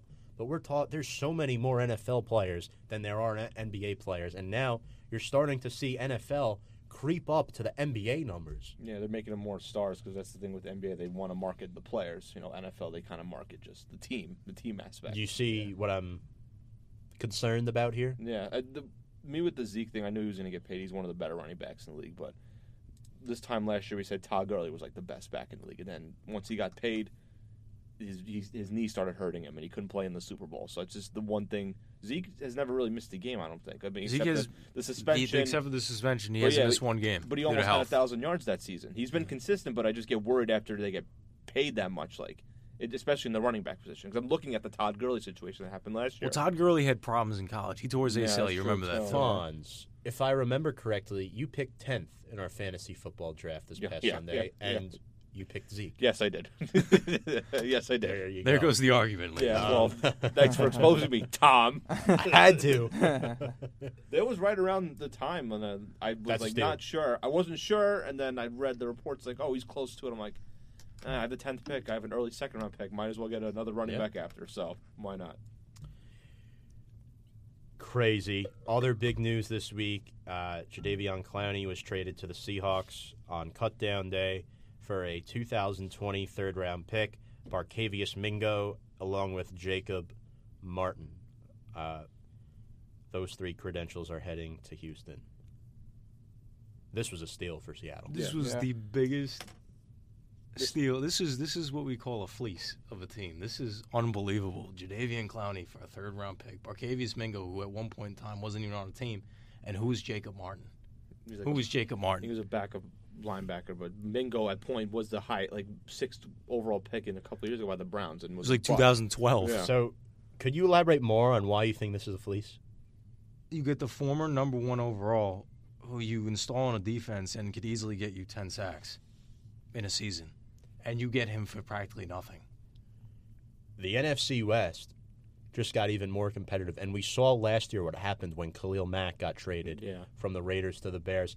Does this have that potential effect where this could put Seattle atop the NFC West and unseat the Rams? I think it does because Seattle's within a division that has some pretty porous offensive lines in the San Francisco 49ers and including the Arizona Cardinals. That's a guy who could get a decent amount of numbers on those teams, especially playing in a total four times a year just with those teams. And in my opinion, Doug Baldwin, Chris Carson, those two offensive guys are better than any weapon that the Bears had last season. Mm-hmm. You don't think so? Doug Bowen retired. You mean DK Metcalf? and DK Tyler Metcalf. That, Tyler, that's, Lo- Tyler who Lockett. I, that's, that's who I meant. So, but yeah, no, the, and, and with Russell so Wilson leading, subconsciously, I knew that, but the name came yeah, out. no, Yeah. I get it. But with Russell Wilson leading that team, I mean, this team could really do anything. Yeah. And now they installed a defense. What was surprising to me was that knowing that Jadeveon Clowney wanted such a big contract, why would you trade away Frank Clark to the Chiefs because you didn't Oh, want to pay him money, true. and then you trade for a guy who's probably going to want even more money than that? I think maybe because Frank Clark kind of de- became better as the years went on, whereas Jadeveon Clowney after his rookie year like was okay, but then he started becoming a Pro And Bowl I linebacker. felt Maybe that's why. Seattle Seattle got a good return considering the Chiefs did lose Dee Ford Mm-hmm. and and Justin Houston, Mhm. and I they they had to get somebody. So Seattle was the uh, part, Beneficiary. part partnership there. Yeah. So we talked about that. And speaking of the Chiefs, after LeSean McCoy surprisingly missed the cut on the Buffalo Bills roster, one of the older backs in the league gets signed by the Kansas City Chiefs to be Damien Williams' backup. I like that signing a lot. This is an One-year deal. unbelievable signing. This is like un- like Damien Williams. I will give him two, three weeks max as the starting back. But was LeSean say, McCoy is taking over. gonna- he's gonna start. Because Andy Reid knows how to use him. Mhm. Andy Reid knows how to use him. You got to remember when Andy Reid left Philadelphia, Shady McCoy was still there. Who traded him was Chip Kelly. Yeah. Otherwise, he still would have been an Eagle. And at that time, Shady McCoy was one of the best backs in the entire league. Yes, he had some good years with Buffalo towards the end of his tenure with Buffalo. He got hurt a lot, which was killing him. But if he could stay healthy with Andy Reid leading behind him again, that offense is really Ed, this is like unbeatable at every every position: receiver, tight end, running back. Now you got a dual threat running back, and the offensive line. Not to brag, is very very good. LeSean McCoy is 31 years old. Doesn't matter. The last time Reid and McCoy were together, McCoy was like 23, 24. He could still, but he knows him offensively. What did he have offensively as a coach in Buffalo? You telling me he's going to unseat Damien Williams, who has been the go-to guy the whole summer? And quite frankly, when Kareem Hunt left, got cut, Will, Will, Williams performed better. Not better, but it was definitely a good install of what they've lost and, and understood of what they lost. But I think that, granted, because he knows LeSean McCoy very well, because he coached him, he drafted him, he should be able to pull that offense out of him if he stays healthy. Right, but my counter argument is this: you know, McCoy's not going to be there long term, most likely.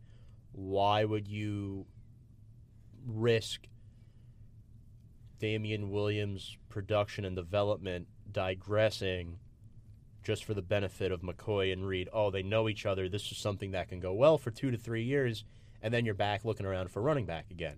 As where Damien Williams is young, and he can be the answer for the next eight to ten years.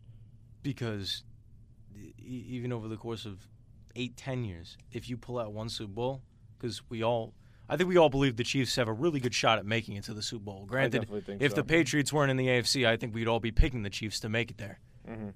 But Nope. I guess not. No. But the Chiefs are one of the best teams in the league, if not the best team offensively in the league. If you have that guy that you believe that could push you over the edge, you'll hold back any talent, young talent that you have, because that's the guy that could take you to the promised land. And I'm not saying that Damien Williams is automatically going to be done. I'm saying I think he'll get more carries than Damien Williams over the course of the season. Not week one, not week two, but maybe week three, week three, week four. We'll see that.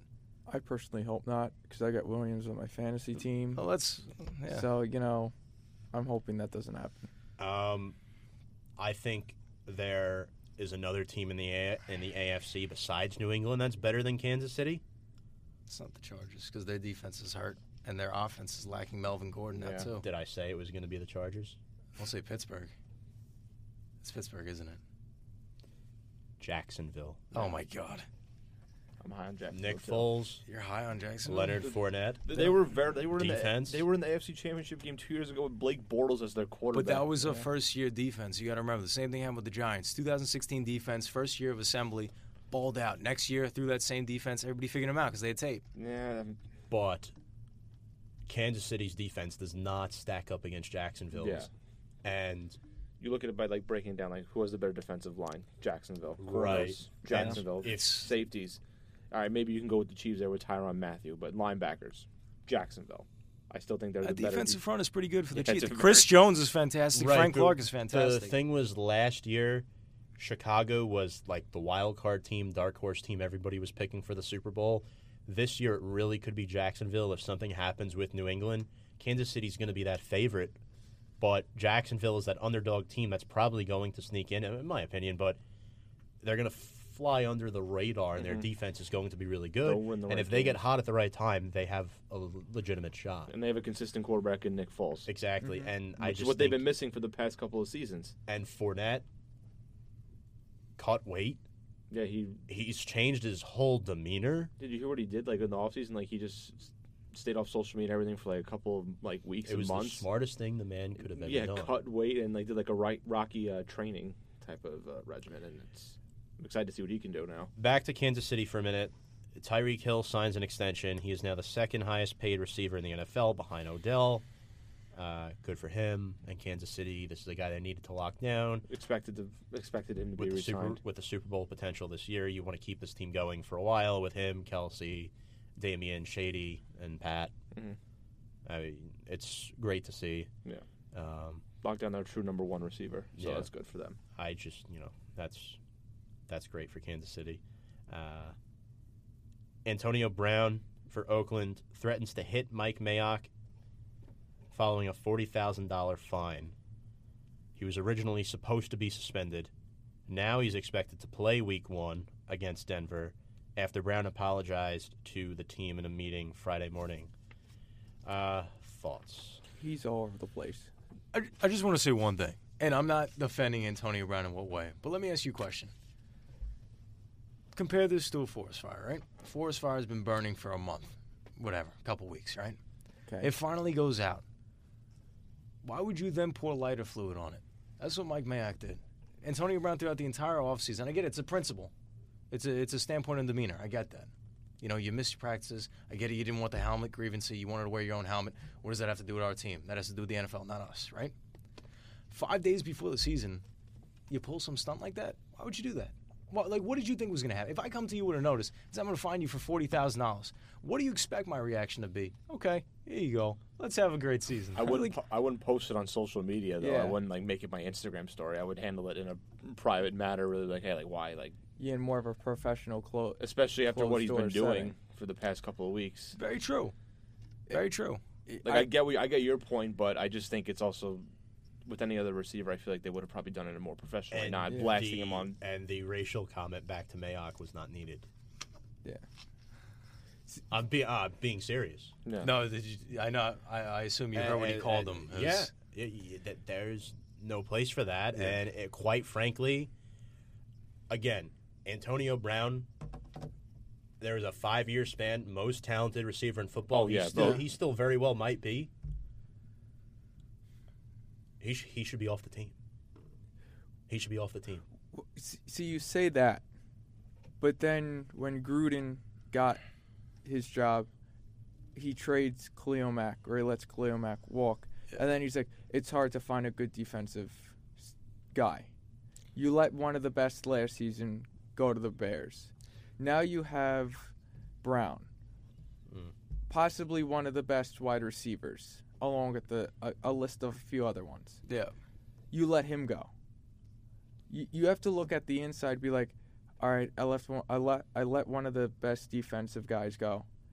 If I let Brown walk or do whatever, they're going nowhere.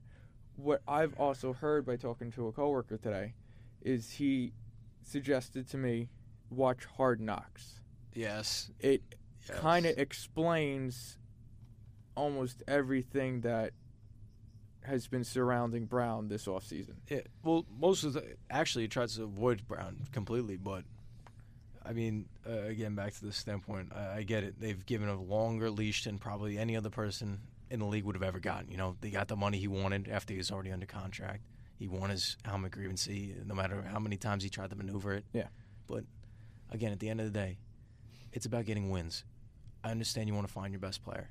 Uh, There's no problem with that because of the demeanor standpoint. Yeah. But you, you can't. How are you supposed to win without your best guy? How are you supposed to win? You're not going to win. Well, that's a solid That's what choice. it's going to come down to. They traded Amari Cooper at the time with one of the better receivers. Yes. I don't think they would even consider trading or letting another receiver go again. Um, yeah, no, the the I think it's probably Tom. I think he plays. I mean, he's playing Monday. I think he's gonna be on the team. Yeah. Uh, but I think now if it's one more incident where he has like a freak out or anything, Yeah. then it's like, all right, That you're makes out of here. Yeah. So they're And give plus, him too, if you're the GM or the head coach, you want to make sure that yeah, that's a good point you brought up. You already did this with Mack. You do this again with AB. Now you're next on the line as well. yeah, just like, Yeah. give him a sh- just see how it works with Derek Carr. Maybe things change. Maybe he does have the good Right. connection with them on the field, and then it all goes away. You cannot make a yeah. You're right, and I, and I see that point of it too. You cannot make a move until he gives you no other choice but Mhm. to do that. Yeah. So over the next 12 minutes, let's run down the NFC. Okay. Their their teams. We'll start out with the Seattle Seahawks. Russell Wilson back there at quarterback now, 30 years old. Chris Carson and Rashaad Penny lead that backfield. Nick Bellore is the fullback. Uh, Nick Vannett and Will Dissly, a couple of young tight ends. And their wide receivers, they have Tyler Lockett and Malik Turner. Now, this is a team. DK Metcalf and too D- start, DK starting. Metcalf is there. They drafted him. And this is a team that made the playoffs last year, but they were unable to beat Dallas. They probably should have beaten Dallas. And this is a team that's looking for revenge. And I, I see a really good Seattle team coming out of this, especially after the Clowney Yeah, acquisition. the Clowney one makes it uh, way more competitive and definitely compete for the Rams for that division title. Yeah. And what they did last year with Russell Wilson literally not having a top threat receiver because Bolton was out for uh, a couple of games. Uh, Mhm. you know, he only gets better. I feel like Wilson, no matter who he throws it to. He's still at 35 touchdowns. And Yeah, Kyle, let's break down the defense here. They bring back Ziggy Ansah, Bobby Wagner, Mychal Kendricks, KJ about Wright, Wagner. Brad McDougald, uh, Trey Flowers in the secondary. Shaquille, Shaquille very- Griffin. I Shaquille think I think an there. underrated corner that and Tedric Thompson as well. he's there. I think he's their safety right now. Yeah. It's weird very, not seeing very talented defense. Weird not seeing Legion of Boom there, like with Sherman and Chancellor and all them. No. But it's damn close. Yeah, It's damn no, close. yeah. But that's that's a team underdog for NFC Championship game, in my opinion. I don't believe the Rams are going to be able to repeat, in my personal opinion. But Seahawks, I'll take Russell Wilson any day of the week. San Francisco, a team with a much improved offensive line. Veteran Joe Staley still there. Laken Tomlinson, former Giant Weston Richburg, starting at center. Mike Person and second year right tackle out of Notre Dame, Mike McGlinchey. A very solid offensive line. Their number one weapon is a tight end who could potentially be the best in football heading into the season in George Kittle, a guy who's been flying in the second to third round range of many fantasy drafts Yeah. and the 49ers they also at running back Matt Breida their receivers Marquise Goodwin Dante Pettis uh, it's Pettis very is a young neat. guy. It's- Goodwin's a speedy veteran, but you know maybe not your best number one option. and then of course the quarterback Jimmy Garoppolo who missed a lot of last season and now he, he's back and I think he's the X factor to that team I Yeah. he has a lot to prove this time around. I mean, he's Oh, been injured, and there's been talks too that they wouldn't be upset with going to Nick Mullens if Garoppolo Yeah. struggles. Yeah. So that would be interesting to look at. well we too. saw what Nick Mullens did last year he, Yeah. he was pretty solid. Not bad. Not he bad. put up numbers. Yeah. Yeah. Uh, defensively, the 49ers, they acquired Dee Ford. They have Sheldon Day, Arik Armstead, very good front core. And then you have a secondary that still features Richard Sherman in it. You know, you, you could say it, you could say what you want. He's been a good player for a while. You drafted Nick Bosa, unbelievable. Yeah. Buckner. The force, the force, bu- that's the guy. That's a Because. Nick Bosa is going to be triple coveraged every single game, Mhm. right? Mhm. DeForest Buckner is going to be the beneficiary. And Kwon Alexander, they got from the Buccaneers. Yep. Solid middleman for them. Tackle machine at Tampa Bay and brings it over to San Francisco. And let's get to the Rams. The Rams, Jared Goff, who just got extended, of course, at back Todd Gurley, backed up by Malcolm Brown. Their receivers are Brandin Cooks, Robert Woods, and Cooper Kupp coming back after a tough injury last season. And the depth is there with Josh Reynolds as a key backup for them. Tyler Higbee, the starting tight end. Defensively, Aaron Donald, Dante Fowler, Michael Brockers, Clay Matthews was acquired, Cory Littleton, Bryce Hager, Marcus Peters, your man, Eric Weddle, Mm-hmm. Aqib Talib. I don't know, man. I know Seattle's good, but the Rams defensively, I mean, it's going to be neck and neck. To be very close. I Just- think that they're going to struggle a lot because I think that Todd Gurley's is not going to be the same guy. I think they're going to miss the Ndamukong Suh's presence a lot because he also helped out Aaron Donald a lot because coverages got taken away from Aaron Donald because they were focusing on Suh. The Arizona Cardinals are the team in this division that's projected to finish last. However, they have a, a lot of good, extraordinary young talent that starts right under center with Kyler Murray, the mm-hmm. starting quarterback for this team. Rookie, select num- number one overall in this year's draft, and it helps to have a top five to six back in this league in David Johnson. Yeah.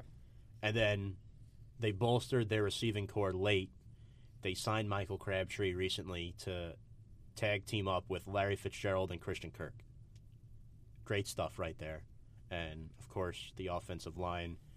You got Justin Pugh in there, AQ Shipley, J.R. Sweezy, a couple good interior players. Defensively, on the line, you got Zach Allen, Corey Peters, Terrell Suggs, former Raven, Yeah. Haason Reddick, who was a great linebacker last year. We can't forget about former Patriot Chandler Jones, Jordan Hicks, DJ Swearinger, Budda Baker, who was a tackle machine last year. The NFC West is stacked. I think the Cardinals will surprise a few people. I'm not. I'm not saying they're going to be like a playoff team, but I think they can be very competitive, and uh, maybe in a couple of years they will definitely be in the top of the division. I'd agree. The Buccaneers. Jameis Winston still there starting quarterback. This is probably his last straw chance at that. Peyton Barber, the starting running back at receiver. The Bucks have Mike Evans, Chris Godwin, Breshad Perriman, former Raven, Yeah. and their tight end. Their starting tight ends, OJ Howard and Cameron Brate. Of course, it leans on Winston for them, but OJ Howard is supposed to have a breakout year. He's definitely going to step up. I think in, I think that Bruce Arians is going to be able to get this offense going, and take advantage of the fact of all the weapons that they have. Mm-hmm. Defensively, Ndamukong Suh, who we just brought up. Mhm. They acquired Carl Nassib from the Browns, who was pretty solid for them. Devin White, who, quite frankly, he, he's projected to be one of the steals of this year's draft. Deone Bucannon from the Cardinals. Mhm. Solid team. Playoff bound? Probably not, Mm. but It's Jameis's last shot, like Yeah. you said, to show that he can be a starting quarterback in this league. the Saints.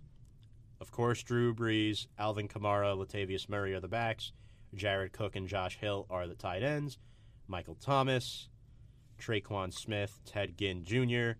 Defensively, they have Cameron Jordan, Sheldon Rankins, Malcolm Brown, AJ Klein, Kiko Alonso, and Demario Davis are their linebackers. In the secondary, former Giant Eli Apple, Marshon Lattimore. This is a great team all around with Super Bowl potential written all over them. Mm-hmm. I like the Kiko Alonso trade. I think very underrated. Was yeah. And not to mention Sean Payton, oh yeah, of course. Yeah. veteran head coach. The Panthers. Now, this is where it gets interesting. Carolina, a team with Cam Newton. Their backs are Christian McCaffrey and Alex Armah and Greg Olsen at tight end. Receiver, though, Curtis Samuel and DJ Moore. That could be the best under under 24 receiver duo Tandem, in the NFL. Like they're extremely young I like that. but It's a good they're extremely talented. And they brought back Daryl Williams. Somehow, some way, they got it done. Good offense. And then they got Matt Paradis from Denver. Defensively, Gerald McCoy, Kawann Short, Luke Kuechly, Eric Reid, Tre Boston, Bruce Irvin, Shaq Thompson. So it's always been a solid defense. Yeah, very Yeah. solid front seven, especially. That defensive line has a lot of depth. Yeah. A lot of depth. They have a lot of depth. The Atlanta Falcons, Dan Quinn, the head coach, he's been there for a few years now as well. Julio Jones, Mohamed Sanu, Calvin Ridley, their wide receivers, with the tight end Austin Hooper, Matt Ryan on their center, Devonta Freeman, and Ito Smith are the backs. A solid offensive line. They drafted Chris Lindstrom and Kaleb McGary this year as rookies to really fill in the void on that right side of the, of the line that they were kind of missing last year. Defensively is where the questions are. Uh, they have Grady Jarrett and Vic Beasley and Deion Jones, Keanu Neal's a solid safety too. Keanu Neal and Desmond Trufant, but there are a lot of holes there, a lot mm-hmm. of young question marks surrounding this Falcons defense, where a lot of people are saying wild card for this team, but that could even be a stretch considering they're the division they're in. They have, like- divisions are stacked. They have like one solid starter, and then like the other starters are like okay. Like they just have one star at each spot, whereas the other defenses like have more than one in each position group. We'll head to the north now. The Minnesota Vikings, Adam Thielen, Stefon Diggs, and rookie Olabisi Johnson, with the tight end Kyle Rudolph, who's been there seems like forever now. Mhm. Kirk Cousins on their center, his second year there with Dalvin Cook. Solid offensive line. Garrett Bradbury, the rookie center that they have to anchor. They also brought in Josh Kline from Tennessee to play right guard, and Riley Reiff, the left tackle from the Lions.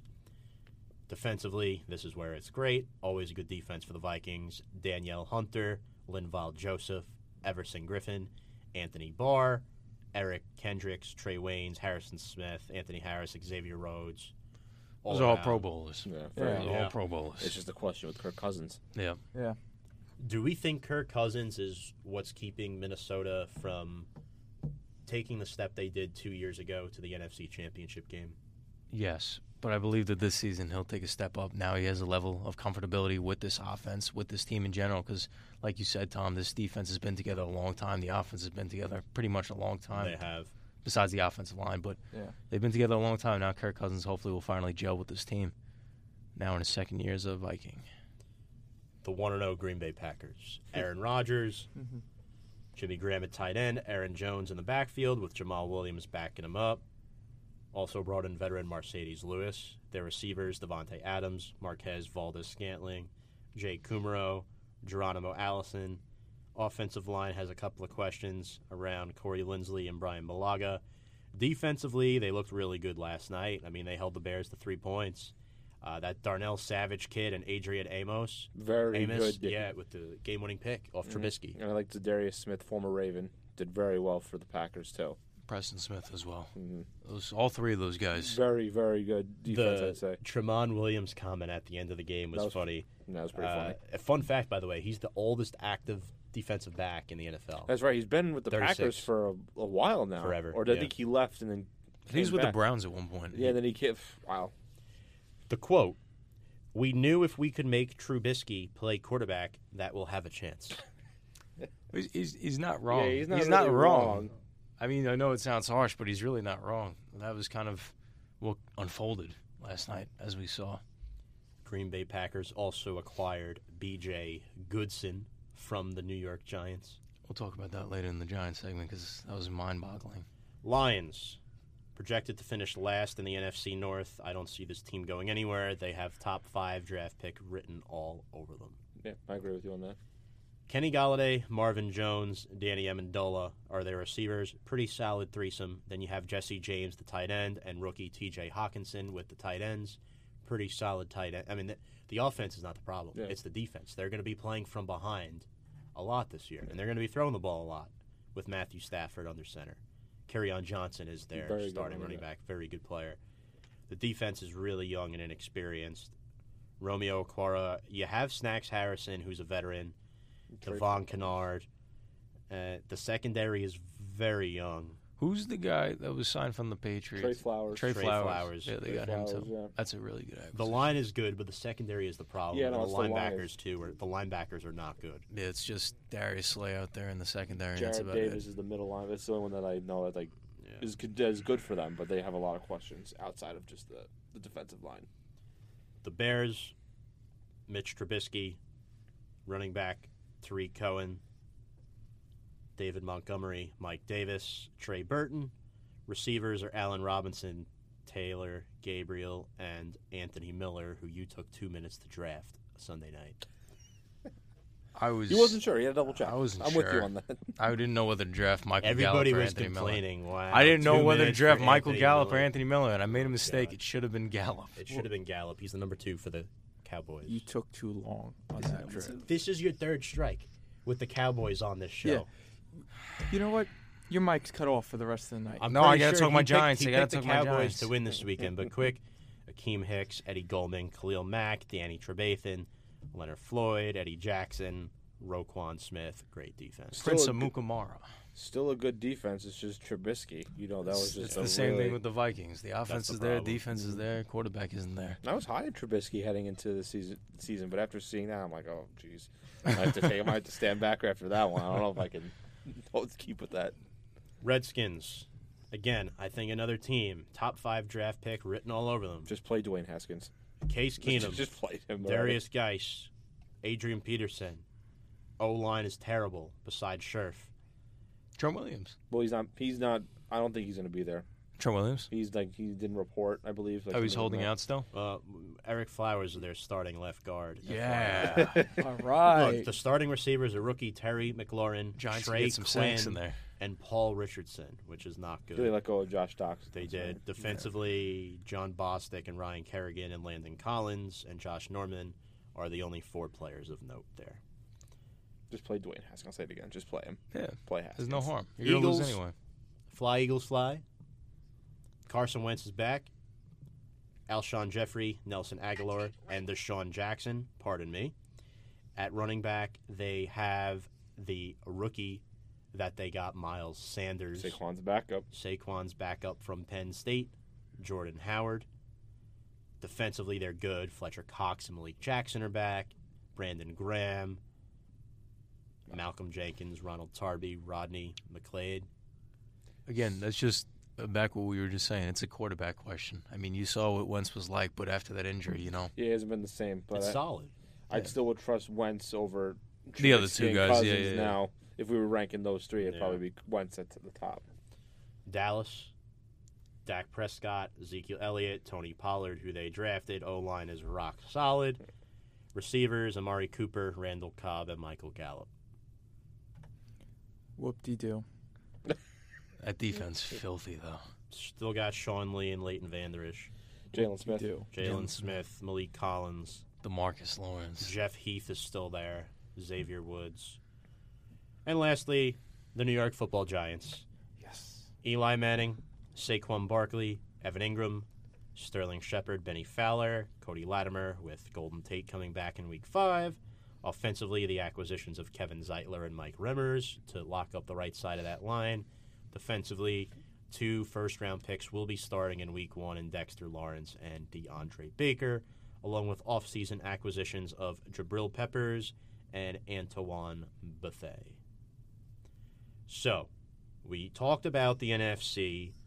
Um, let's talk about the Giants here now. Their 53 man roster cuts were on Saturday. A lot of men were cut. 37 souls thought this could be goodbye for the last time. 10 of them were redeemed to the practice squad. Let's see how these cuts went down.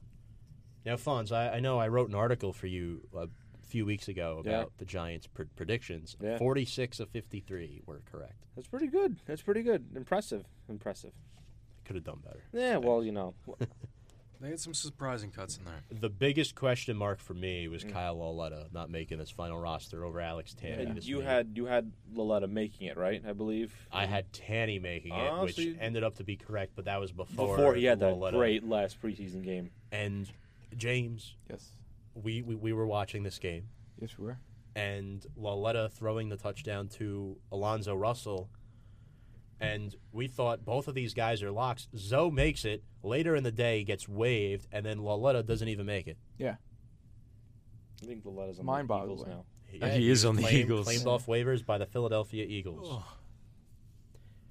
Alonzo Russell and Kyle Lauletta not being kept. I know Russell made the initial 53 man, but then he was Mhm. dropped later on. He, he's not eligible for the practice squad Because they did it three anymore. years. Yeah. Yeah. They did it for three years. Other notable Giants also waived Brian Mihalik, uh, Beal, Simonson, Big George, and Rod Smith placed on IR. And Nate Stupar was released today in a corresponding move as they signed former Gettleman favorite in Carolina, Dave Mayo, to replace Stupar in terms of special teams. Uh, he played all 16 games last season as a core special teamer for the Panthers. Uh, I believe he played for a different team last year, actually, in between. The, I think it was San the Francisco. 49ers. Yeah. Yes. But before that, he was a key guy for the Panthers. Of course, the BJ Goodson trade. He made the f- initial 53 man, but then dealt to the Packers in exchange. Well, they swapped seventh round picks. Made no sense. Again, didn't didn't make any sense. Why not just waive him?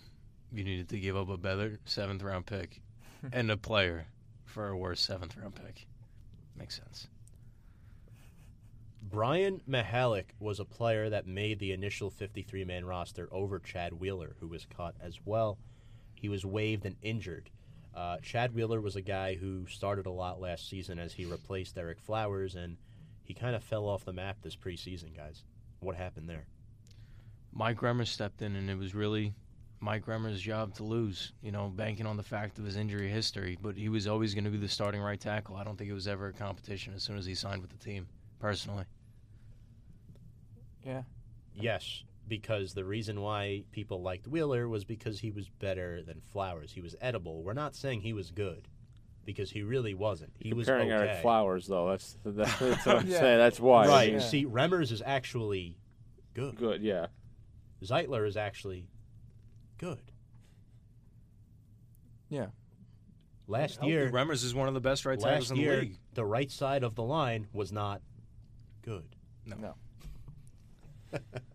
Um, but yeah, anyway, so the practice squad. Let's talk about this. Other cuts that were made. Jay Carlock was cut, an LIU guy who played here on this campus. Evan Brown, Conrad, Jonathan Hillman out of Rutgers, James O'Hagan out of Buffalo, Paul Adams, left tackle for Drew Lock in Missouri, uh, Chris Slayton, the sixth round pick out of Syracuse, Josiah Tauaefa, Reggie White Jr. A lot of these guys had shots to make the final 53 man roster, but the Giants decided to go a little older this year in terms of who they kept. I think seniority actually played a big factor this mm-hmm. time around for the most part. But the practice squad features Jake Carlock, LIU guy, local. Love it, James. Love it. Oh, I love it 100%. Actually, quick fun fact about that. Well, I find it fun. One of my bocce players lives right next door to him. That is correct. Yeah. You told me that. And, Yeah. you know, fun fact, I got to interview him a couple times while he was here at Post. Um, Evan Brown out of SMU retained for the practice squad. That's a good move because he can play center or guard on the interior. CJ Conrad out of Kentucky. Technically, the Giants now have six tight ends on their roster. Mhm. Dickerson is hurt. Simonson is hurt. You got Conrad, Ingram, Ellison, and Eric Tomlinson, who they picked up for some odd reason. Russo's just sitting there. I just don't. I, I don't understand Um, some moves sometimes, but Freedom, Akinmoladun was kept as well on the practice squad. Uh, Corn Elder, Former Miami University corner, yes. Panther. yeah, Panther, Fourth former Panther. round pick. Yeah. Jonathan Hillman out of Rutgers, and James David Sills the fifth. This is a West Virginia player, and he played with Will Grier. The, guys, this is actually a fun fact about David Sills.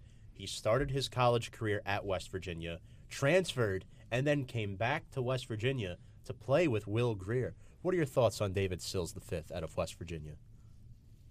Congratulations to him. I mean, to come back and play with Will Grier.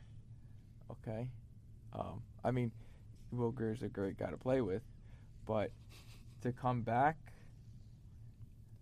just to play with one guy, I wouldn't do that. All right, so he's not a big David Sills the fifth fan. Okay, moving on. Chris Slayton, the, the sixth round pick, was retained on the practice squad. Josiah Tauaefa and Reggie White Jr. Kyle loves that last. I loved man. Reggie White Jr. I thought that the reason why they kept Alonzo, uh, Alonzo Russell, yeah, Alonzo Russell, was because they didn't feel like Reggie was up there. But then to waive Alonzo out of the blue, and then to not bring Reggie up, that didn't make sense to me personally. But I'm happy that he did make the practice squad because if anything happens, especially due to the lack of receivers on this team in depth, that they have him potentially to come out of the practice squad. Now the Giants play the Cowboys this weekend. The 53 man is set, uh, and Mike Remmers is questionable, but he is expected to play. That Yeah. just in. Mhm. Ezekiel Elliott will play for Dallas. Now, let's analyze this game and pick it here quickly. Um, I have the upset. I'm going with the Giants. I think it's going to be a higher scoring game than what people are saying. I think the Giants are going to surprise some people. I think they're going to win this game by a final score of, we're going to say, 27 to 20 Giants. That's usually where these games end up. Also, like the. Giants have a lot of success playing in Dallas since the new stadium, with the exception of last year. Yeah. I'm going to say this, and it might sound like a extreme number, but realistically, what this defense showed me in the preseason, it can very well be possible due to the lack of, like we talk about, seniority, age. You know, all these guys are rookies. I mean, they could really get demolished, especially going up against one of the best offenses in the league. Uh, I think we could easily see a, a, a 30, 35 to 14 game right now. So I'll go with 35. 35 14. Strike Dallas. four. I already struck out on strike three. Uh, I think the big factor for Dallas is definitely with Zeke Elliott. Can he come back and play after not really doing anything? I mean, he trained in Cabo when he was there, but he didn't do anything with the team or Training anything. Cabo. Yeah, right. Tra- training, quote unquote. uh, I'm not. I'm not on high in the Giants as you guys are. I think the Cowboys are going to win this game. Uh, I believe I'm going to go out on a limb. I don't think they're going to score that much. Eli Manning's going to show his struggles right out of the gate. It's going to be 28 to 10 Dallas Cowboys. Boom. I'll explain why I went Giants in just a minute. James, Well, I'm going Giants. As many viewers should know, I would never pick the Cowboys. Um, I'm going to go with 21-17. It's going to be a close last two minutes of the fourth quarter. So the reason why I picked the Giants, I think Dallas has too much drama going on right now, and this is the first time in a while. Like Pat Shurmur has clean. Pat Shurmur and Dave Gettleman have cleaned up a lot of off the field issues. All these guys want to be there, and they want to play for this team. And quite frankly, I don't know. I mean, I think Eli is going to have a better season than Dak. I really do. The offensive line is improved, and Saquon Barkley, I think he's going to control the tempo of this game. If the Giants can get off the field on third down, which they might, because if they stop Zeke, despite how young the secondary is, the goal is to make Dak beat you. And I think Peppers, I don't know. I I th- I think he's going to play really well. We saw signs of it in the preseason. The reason why the defense struggled, I think, was because it's a lot of new guys you're pairing together and in preparation for Dallas, a lot of new offensive guys that are playing together for them. That's just that, that's just my take on this game. Get off the field on third down and do a little old fashioned playing, and I think they'll control the tempo of this game. But that could be completely wrong because I could see Dallas doing that as well. Dallas can do the exact same thing. Two old fashioned teams run the football, play action pass. Mhm. That's my take. But let's get to the Jets. This is a team. The second guy they picked in the draft was a third round pick, and he did not make their final roster. Crazy to think about. Off the field issues. Yeah, you've That's never. the I only don't think reason that's why. rare. You never see a third round. You know, you know who I'm talking about, right? Jachai Polite. Yeah. Yeah. You never see a third round. I wouldn't have given up on him. He's on the Seahawks practice squad. Add to that defense, baby. to baby. be fair, the GM was fired right after the draft, so that could the, the bad draft could be the reason why he's not on the roster. no, he And had the GM, he had off the field issues. He had a lot. That that was the reason why they right? cut him. But and that's also part of the reason why the GM got fired, though. We didn't get fired till like two months after the draft. Right, but you can't just fire a guy overnight. I feel like you can't give up on a third round rookie that you know. Yeah, has a even lot if of it talent. isn't your guy. I would, I would, I would wait. I mean, a year, and then, or even during the season, if he's like, all right, this is he's still giving us a problem, then see ya. the problem with the Jets was their second best pick in this draft was Blake Cashman, but behind Quinnen, it was a terrible draft for the Yeah, it really Jets. wasn't the they. It really, it, it, I thought they were going to get a. Rec- I thought they were going to get a receiver or an offensive lineman. or or offensive lineman, but they didn't. They didn't get either of those picks at all. I Well, completely- they got uh, Ryan Kalil coming out of For center, yeah. retirement, Yeah. but other than that, like just as the season they, started. they though. they stacked up on good role playing receivers in Josh Bellamy, Jamison Crowder. You know they got some guys. Quincy Enunwa Quincy still there. Enunwa, Robbie, Anderson. Chris Herndon, but Darnold has some more weapons in year two, Oh yeah, along with Le'Veon Bell, and I think the defense. It's a shame Avery Williamson tore his ACL and he'll miss the whole season, but C.J. Mosley is now there. Mhm. Jamal Adams is a year older. Their defensive line has a lot of depth, where Quinnen and Nate Shepherd will actually be the backups to Yeah. the boys up front, and Henry Anderson, Steve McLendon, and Leonard Williams. That's a very deep it's a very good line. defensive Yeah. line, and their secondary is good too. Trumaine Johnson, you hope has a better season this year. They have a lot of guys back there that can make plays, and the real question now is Sam Darnold in year two. I think he's going to improve a lot in the second year. He he showed flashes last year, and now that he has more weapons, Yeah. more res- different receivers to throw to. Grand, they're not star receivers like like some of the other young quarterbacks, but I think he'll definitely improve a lot. And it helps when you have Le'Veon Bell, despite sitting out last year, Yeah. in the backfield. I think that personally, I think Sam Darnold is probably going to be one of the least of the worries for this team. I, I think more of the fact is going to be the secondary. Yes, they have a good front seven, you know, between safeties, linebackers, on the defensive front, but their cornerbacks are, are really, really, really, really bad. We're to the point where they play some teams. If you look at their first six games of the season, the Jets have a potential to go 0 6 for the first six games of the season. You got to play the Patriots twice. You got to play Philadelphia at Philly. You got to play Dallas. You got to play Cleveland and Buffalo week one. That's your first six weeks, and you have a bye week, week four. Yeah, So even if you get hurt down the stretch, you know it's basically over. You get no break in between. They had a really, really, really tough schedule. Really, I- really tough. I would agree, Kyle. Um, now, the real question is I don't think the Jets are a playoff team. Do you guys think they have any potential to get in? Not with these first six games. I, I, think I they, think they have a shot at the wild card, if anything. Like like being on like the outside, maybe at eight and eight. Like, Yeah. some luck has to play into it. Where like, oh, maybe we could get a wild card spot with a tiebreaker, but yeah. If I you look think- at if you look at the second half of the season, it gets really, really Yeah. easy. Yeah. They have one of the easiest schedules second half of the season, but that, that first six that could kill you. yeah. That could kill They them. do have a shot, though. They're competing with the Bills for that second Yeah. spot in that division. Obviously, with the New England Patriots always at number one. I don't think they got a shot with how stacked the NFC North, uh, AFC North is. Well, yeah, I'm Yeah. saying, I'm saying they are. And the be, Chargers and the Chiefs, one of those teams, whoever doesn't win that division will eat up one of the wild card spots. Yeah, and then you'll And then the other is going to go to the North. Yeah. and or you got the the South. and then you got the AFC South too, which three you can make an argument So- that three of the four teams could make the playoffs. Jets and Bills don't have a chance No. unless something crazy happens. No. Uh, the Jets made some moves. C.J. Mosley, his younger brother Jamie, made the practice squad. Great for him. The Jets also hired Hines Ward, former Steeler receiver, as a wide receiver assistant. Pretty cool to see a former legend um, getting in the coaching reins now. I think this is his first. Uh, I mean, as a Ravens fan, I hated playing against him, but you know it's good to see that he's in the. Yeah, this is his first coaching job. I I agree. think. Yeah. So it's, it's nice to see that, and he can definitely teach young guys like, you know, with Nunwa, Robbie Anderson, had to you know be consistent receivers in the league. Yeah. So Especially Robbie catching the ball, not letting it drop all the time. Yeah. The biggest mistake the Jets made this offseason was not retaining Jason Myers, their kicker. and Andre Roberts, who was their other Pro Bowler. Oh, exactly. punt And now- I didn't kick get why returner. they let go of both of them. They, They couldn't. just signed a dude off the street because their kicker in preseason just retired. Chandler Catanzaro.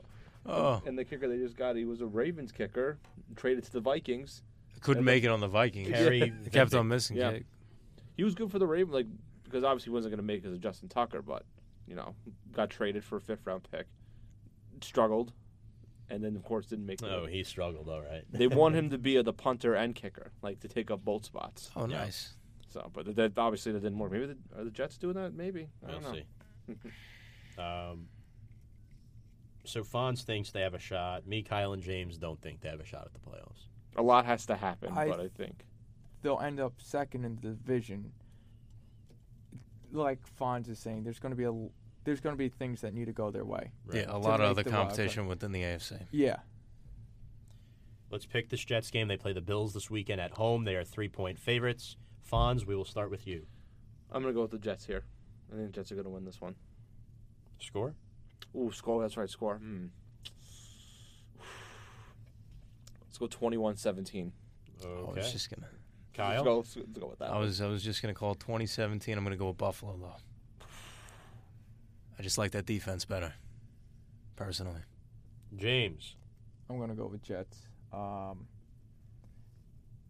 28 17. All right. Jets, 13 10. I like it. Neither team has a good offense. They're not going to score points. All right. So we have a new segment.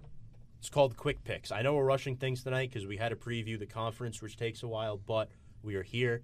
The last 10 minutes of the show, let's talk some quick picks. Fonz, you have that up for us, correct? I have the sheet right here. I am good to go. You want me to start it off? So, quick here before we start that. Basically, how this works the four of us on the show, we are picking every game of the NFL season. We will have a standings column who is leading throughout the season, who is the winner of each week.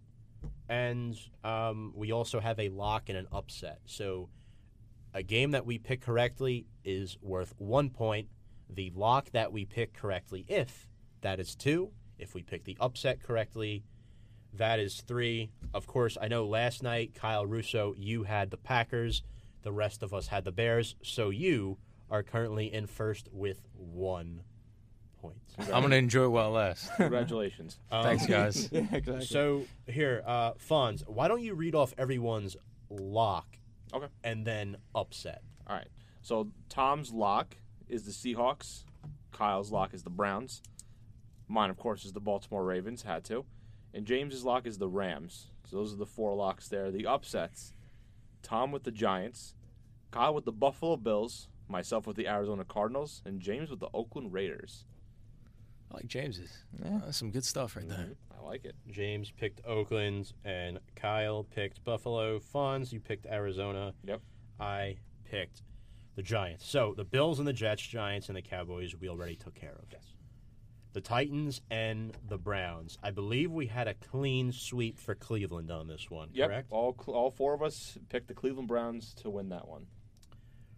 Baltimore and the Browns are five and a half point favorites. For the record, Baltimore is at Miami.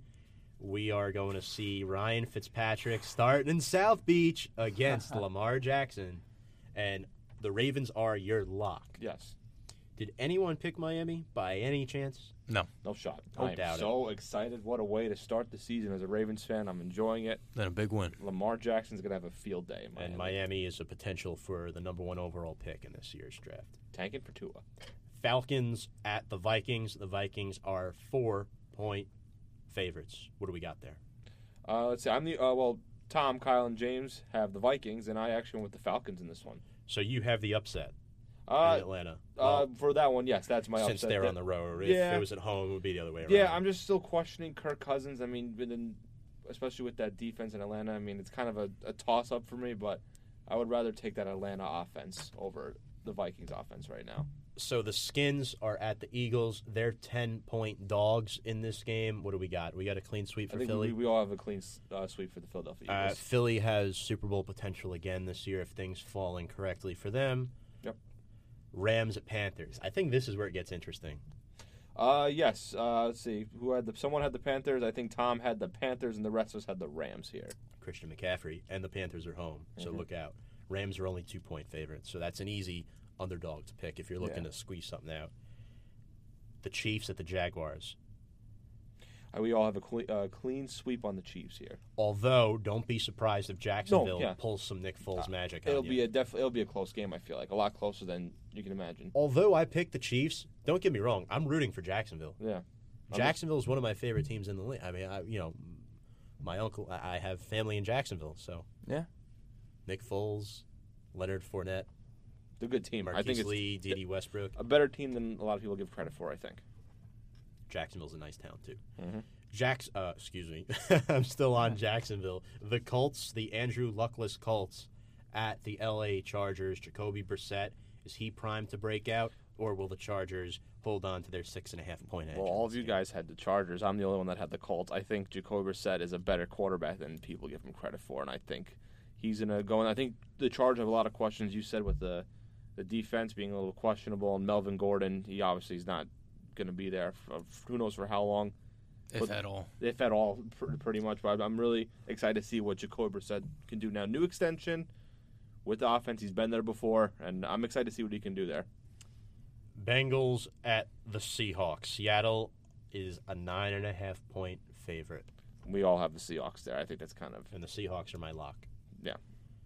Lions at the Cardinals. The Lions on the road are actually two and a half point favorites in this game. Well, it's a, s- it's a split here. Obviously, I had the Cardinals winning here, and Tom, you also have the Cardinals, so Colin James has the Lions here.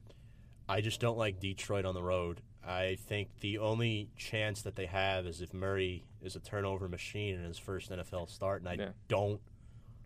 I, maybe a turnover, may, maybe one. I see Arizona controlling the tempo in this Yeah, game, I agree with you on that one. and Detroit on the road historically struggles. Mhm. San Francisco at Tampa Bay. The Bucs are a one-point favorite, believe it or not. I think you guys all had the Buccaneers. I'm the only one that had the 49ers winning this one. I still would trust them over the Buccaneers. I think Jameis, he needs his this is his last shot, and I just think he's already going to come out of the gate struggling. I think the Niners have a more have a better team. It, it could be a close one, but it's one of those games where it's like two of the worst in the league. Like that's something not a lot of people are going to watch. The Sunday night game Pittsburgh at New England in Foxborough, the defending Super Bowl champions. They are five and a half point favorites against the Steelers. yeah, I think we we all have the Patriots here. Clean so. sweep. Yep, clean sweep here. I think Belichick, he, another season of football, looking forward to it. hmm Brady's back. They're healthy. They're good to go. Sony Michel and James White. That tandem is strong. Yeah, that duo is very great. good, complete team. They set the tone. Mhm. Even without Gronk, I mean, they got Ben Watson back, who was their starting tight end like 12 He- years ago. He's going to so miss the. He is suspended. He's yeah, suspended, that's right. but they have Matt LaCosse. Demaryius Former Thomas. Giant on the practice squad. Demaryius Thomas. They have a good and Josh They Gordon's back. him back, yeah. Texans at the Saints on Monday Night Football in New Orleans. The Saints, a potential Super Bowl contender this season. They are seven point favorites against the Lo- Lamar Miller Miller-less Texans. We're all locked in here with the Saints winning clean sweep again. Oh man, I would go back on that. Oh, actually. Oh, man. I might go back on that. I The- think it's too late, but The yeah, it's second, too late. You can't change the picks now. The second, yes, picks lock Thursday at 5 p.m. before the Thursday night game, guys. The last game, the second Monday night game, of course, week one of the season. There's always two Monday night games. It's going to be Denver at Oakland. Denver is a one point favorite. Uh, we're gonna we all have Denver here winning. I think Oakland has a. Grant, I think Will AB is gonna play. I think it'll be fine, but I think it's gonna that distraction kind of hurts them right now. I think Denver is more of a better team right now. It could be a close one. Can I get James and Kyle's locks one more time? Ky- James and Kyle's locks. All right, James James's lock is the Rams, and Kyle's lock is the Browns. Do you need any other ones A too? Baker's dozen. Nope, I got the rest. My lock is the Ravens. Got to keep saying it. we're gonna do this quick pick segment a little more in full next week. I know technically week one it has begun, but it hasn't. You know, the Mhm. one game's out of the way. Next week we're gonna spend a lot more time on this segment. But guys, it is great to have all of you back here, and we will be back next week on the 13th, Friday night, 8 to 10 p.m. to review our picks from week one. We're also going to flirt with some punishment options for Oh, the loser Of the week. of the week. And Stay tuned for who has to wear whatever. Yeah. Looking at you, Kyle. I uh, me. I'm already one to know, baby. Ooh, I get out of that. I got work. Oh come on.